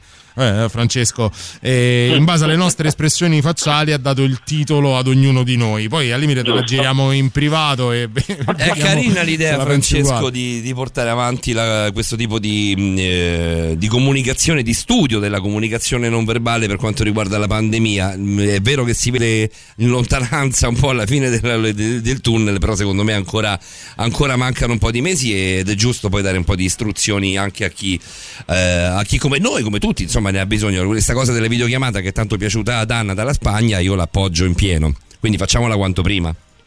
Sì, sì, sì, assolutamente, ma ci sono appunto una serie di, di idee, di consigli vari nelle prossime puntate da dare e una puntata esclusivamente sarà dedicata alle videochiamate, quindi assolutamente sì, lo faremo. Una curiosità per cortesia, carissimo di Fant. Però, eh, Io dico, eh, quando eh, parte così, professoressa, io eh, tremerei fossi in io. Francesco mio. No, no. Il- la risposta che si dà quasi immediata del sorriso, sia esso con gli occhi o comunque spontaneo, quanto è legata al riflesso dei neuroni specchio? Ti è così. Mm, Ma può essere legata ai riflessi dei neuroni specchio, è legata però a qualcosa di ancora più potente perché quella del neurone specchio è la risposta, cioè tu mi sorridi e io ti sorrido a mia volta. Che è quello che è successo a me, immagino. Quindi Sì, più una cosa di esatto. cortesia? Eh. Mm, sì, mm, tra il neurone specchio e, la cortesia, però il sorriso è comunque qualcosa di molto, molto, molto spontaneo, molto potente, molto inconscio anche in alcune situazioni quando non ci accorgiamo di sorridere, perché è veramente il legame, il, il segnale che dice io ti sono amico, No, quindi è la base della relazione. L'ABC proprio. Sì, sì, sì. Va bene, qualcuno ci scrive giustamente, ehm, non so dove, dove l'ho letto prima, mi dice ma che state a recuperare l'ora di ieri? Perché ieri so che ieri avete rubato, avete rubato sull'ora del, Non dell'ora abbiamo- legale. eravamo veramente in imbarazzo, non sapevamo se, se farla o meno. Mi Eh. comunicano che anche due anni fa, l'anno scorso no perché non c'eravamo, ma due anni fa abbiamo rubato quell'ora lì. È vero? Confermo perché Confermi? ero nei parametri. Allora abbiamo fatto bene, eravamo io detto- dubbio io e Simone. Oggi dicevo, no. oggi parlando con la mia compagna, dicevo: Guarda, che noi non lo facciamo mai di rubare quell'ora lì. Noi quando chiudiamo alle 4, e mi fa: Guarda, che due anni fa, due anni fa avete fatto lo schifo, due ore siete andati a casa tutti quanti. Quindi, Bene, bene. Francesco, 3.23, che dici? Eh, beh, noi possiamo continuare anche la prossima volta come volete con un altro blocco, a, a- a vostra scelta, tanto noi abbiamo tantissimo di parlare no, sul linguaggio del corpo in assolutamente. pandemia. Assolutamente, prossimo blocco ci vediamo, ci, ci- ci sentiamo e chiudiamo. Però intanto facciamo un blocco, mettiamo, mettiamo il pezzo, altrimenti ci cacciano. Sì. Cos'è uscito? I Darkness. I Darkness, bello questo. Bello.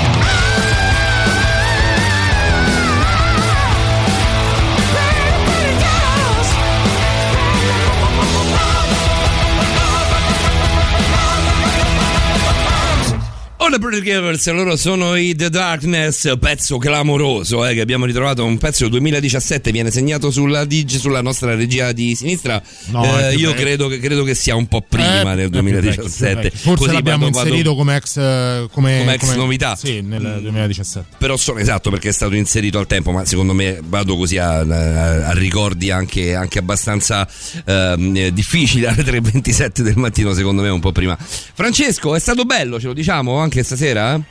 È stato bellissimo. Addirittura, per me- ti allarghi? Sì, sì, sì, è stato bellissimo e approfitto anche per fare gli auguri a Isabella che in tanti di noi hanno fatto, appunto perché giustamente c'era il suo compleanno. Anche In perché lei è capo, è capo della tua fanbase. eh, È capo fa- della- eh, è capo eh, della curva, quella per che- cui tamburi, è no, curvarola, ti è curvarola. Esatto, però beh, ecco, per me è davvero un piacere, oltre che far parte della nostra grande squadra, dare dei consigli utili, specie in questo periodo in cui siamo Sì, tutti facciamolo, un facciamolo, po' più facciamo. distanti, ma dovremmo esserci più vicini, come dire, spiritualmente anche per questo. Cerchiamo di utilizzare la radio in tutte le sue sfaccettature, cerchiamo la- di us- utilizzarla per ascoltare un sacco di buona musica, per divertirci, cazzeggiare, eh, magari anche, anche discutere e litigare, cosa che succede spesso, ma anche per avvicinarci a quella che è poi la vita di tutti i giorni con magari un po' più di cognizione di causa. La, la storia de- de- de- della mascherina e le due puntate sulla mascherina sono state molto molto interessanti, come poi sempre quello che fai tu Francesco, sarà molto interessante anche la comunicazione a distanza, io l'aspetto davvero questa puntata. Sì, sì, sì, sì. Sì, Pensa non, che non- non solo, no, non solo sul remote, remote working, ma anche sulle comunicazioni Sulle comunicazioni, in questi, Certo, due giorni, certo. in questi due giorni che ho avuto la febbre, eh, come, come ti raccontavo, insomma, eh, sono stato ovviamente, siamo stati in casa mia, siamo stati separati perché comunque chi abita con me fa un lavoro poi molto delicato, lavora con un bambino, Sì. quindi per forza di cose siamo stati e con la mascherina quando, quando eravamo nello stesso ambiente, ma roba di passaggio. Eh, io sono entrato in cucina, eh, ovviamente per uscire di casa devo per forza passare dal, dal salotto, quindi per- per per ovvi motivi devo comunque passare in- in uno spazio comune, uno spazio certo. che, che- che poi diventa comune Ehm, però ci siamo anche videochiamati da, da una stanza all'altra che può, sem- può sembrare una cazzata però in realtà, Sì, in realtà è servito no, come, come modo per farsi una risata per, eh, per- mm, per- per guardarsi anche negli occhi cosa che, non- che per, per tre giorni non abbiamo fatto. È stata una cosa molto carina quindi tante volte poi la tecnologia no, ci aiuta. I problemi non ce li risolve questo l'abbiamo capito e spesso e volentieri anzi ce li acuisce ogni tanto la, la risata, la risata ce la facciamo insomma. Beh, anche in questo anche la radio ci può, ci può aiutare. È a tutti gli effetti una comunicazione verbale, ma in questo periodo per noi che la facciamo, spero, lo speriamo anche per coloro che sono all'ascolto, in qualche modo abbatti un pochino le, le distanze, no? Se riusciamo a sentirci tutti quanti veramente un pochino più vicini, più eh, coesi sotto lo stesso argomento, quantomeno è, è un bel traguardo per noi, perché per noi a tutti gli effetti diventa una valvola di sfogo, perché è uno dei pochi motivi che abbiamo validi per poter uscire di casa. Se poi riusciamo a rendere una a creare una prossimità tra tutti coloro che ci ascoltano, come spesso capita, tra ascoltatori che si tra di loro, si scrivono tra di loro e noi facciamo la tramite, eh, l'obiettivo è doppiamente centrato. E vorrei aggiungere una cosa che Roberta sicuramente da esperta di neuroscienze potrà confermare, che la radio è così potente perché si sente la voce e la Eh, certo. voce è una dei, e va a toccare i centri dell'emozione nell'uomo, quindi eh, no giustamente Infatti.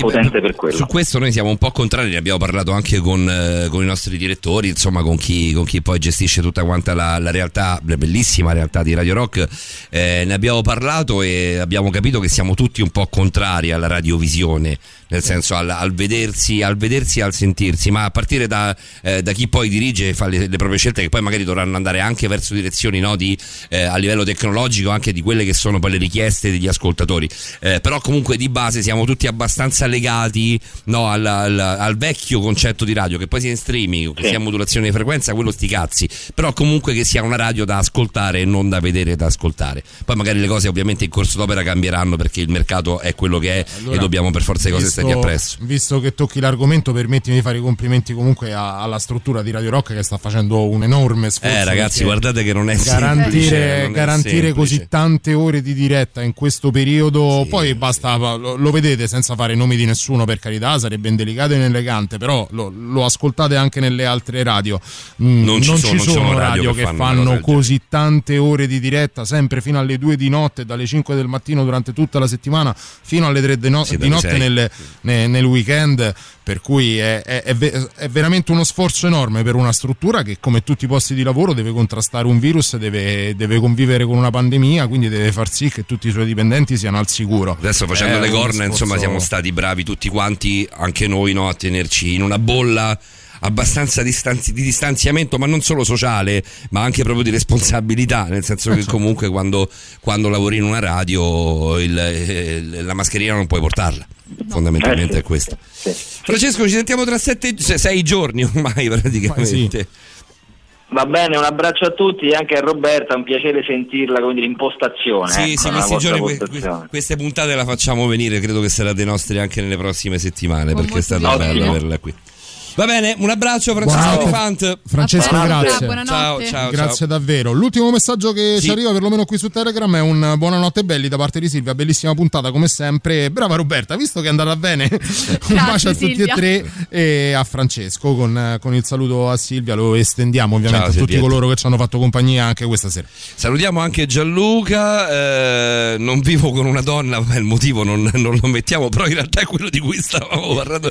Sembra che tu sia una mosca all'interno degli studi di Radio Rock, Gianluca, perché è quello di cui stavamo parlando mm, a, microfoni spenti con Davide e Roberta. Io non l'ho letto, ma. Ma è vabbè, questo, è quello? guarda, è il penultimo, quindi siamo proprio, siamo proprio lì. Signori, è stato bello, grazie a Roberta Allegrini, grazie per essere stata con noi Roberta, spero che sia andato tutto bene, insomma, il tuo, tuo esordio a Borderline. Vi ringrazio vivo. Mm. per questa meravigliosa ospitalità nel nostro meraviglioso studio. Ovviamente vieni, vieni a trovarci quando vuoi, a cominciare la settimana prossima, se, se non sei invitata sei precettata, grazie Davide Calcabrina. Grazie soprattutto a te Paolo Di Cenzo, grazie a Francesco Di Fante, grazie a Patrick von Broek, grazie a Stefano Cavaliere. Anche Stefano Cavaliere. Domani prossima- ricordiamolo l'appuntamento di Hidden. Ah, come no? eh, Di Eden dai. sul, su NSL TV, TV dalle 21 alle 22.30 Stefano Cavaliere, tutto il gruppo GAP eh, di Roma eh, a condurre un nuovo appuntamento con Eden In FM, in Borderline. streaming, ovviamente, se no se volete vederli sul canale 74 del DTV. Borderline torna domenica prossima la punta- la- la- l'argomento principe della serata sarà la comunicazione via web con il professore Alessandro Brunesti. Abbiamo tante cose per Progressi perché c'è la storia di, di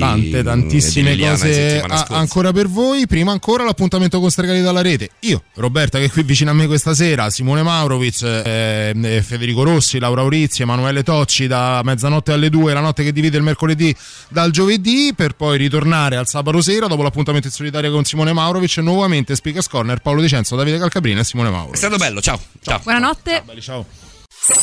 Radio Rock Podcast. Tutto il meglio dei 106 e 600 dove e quando vuoi.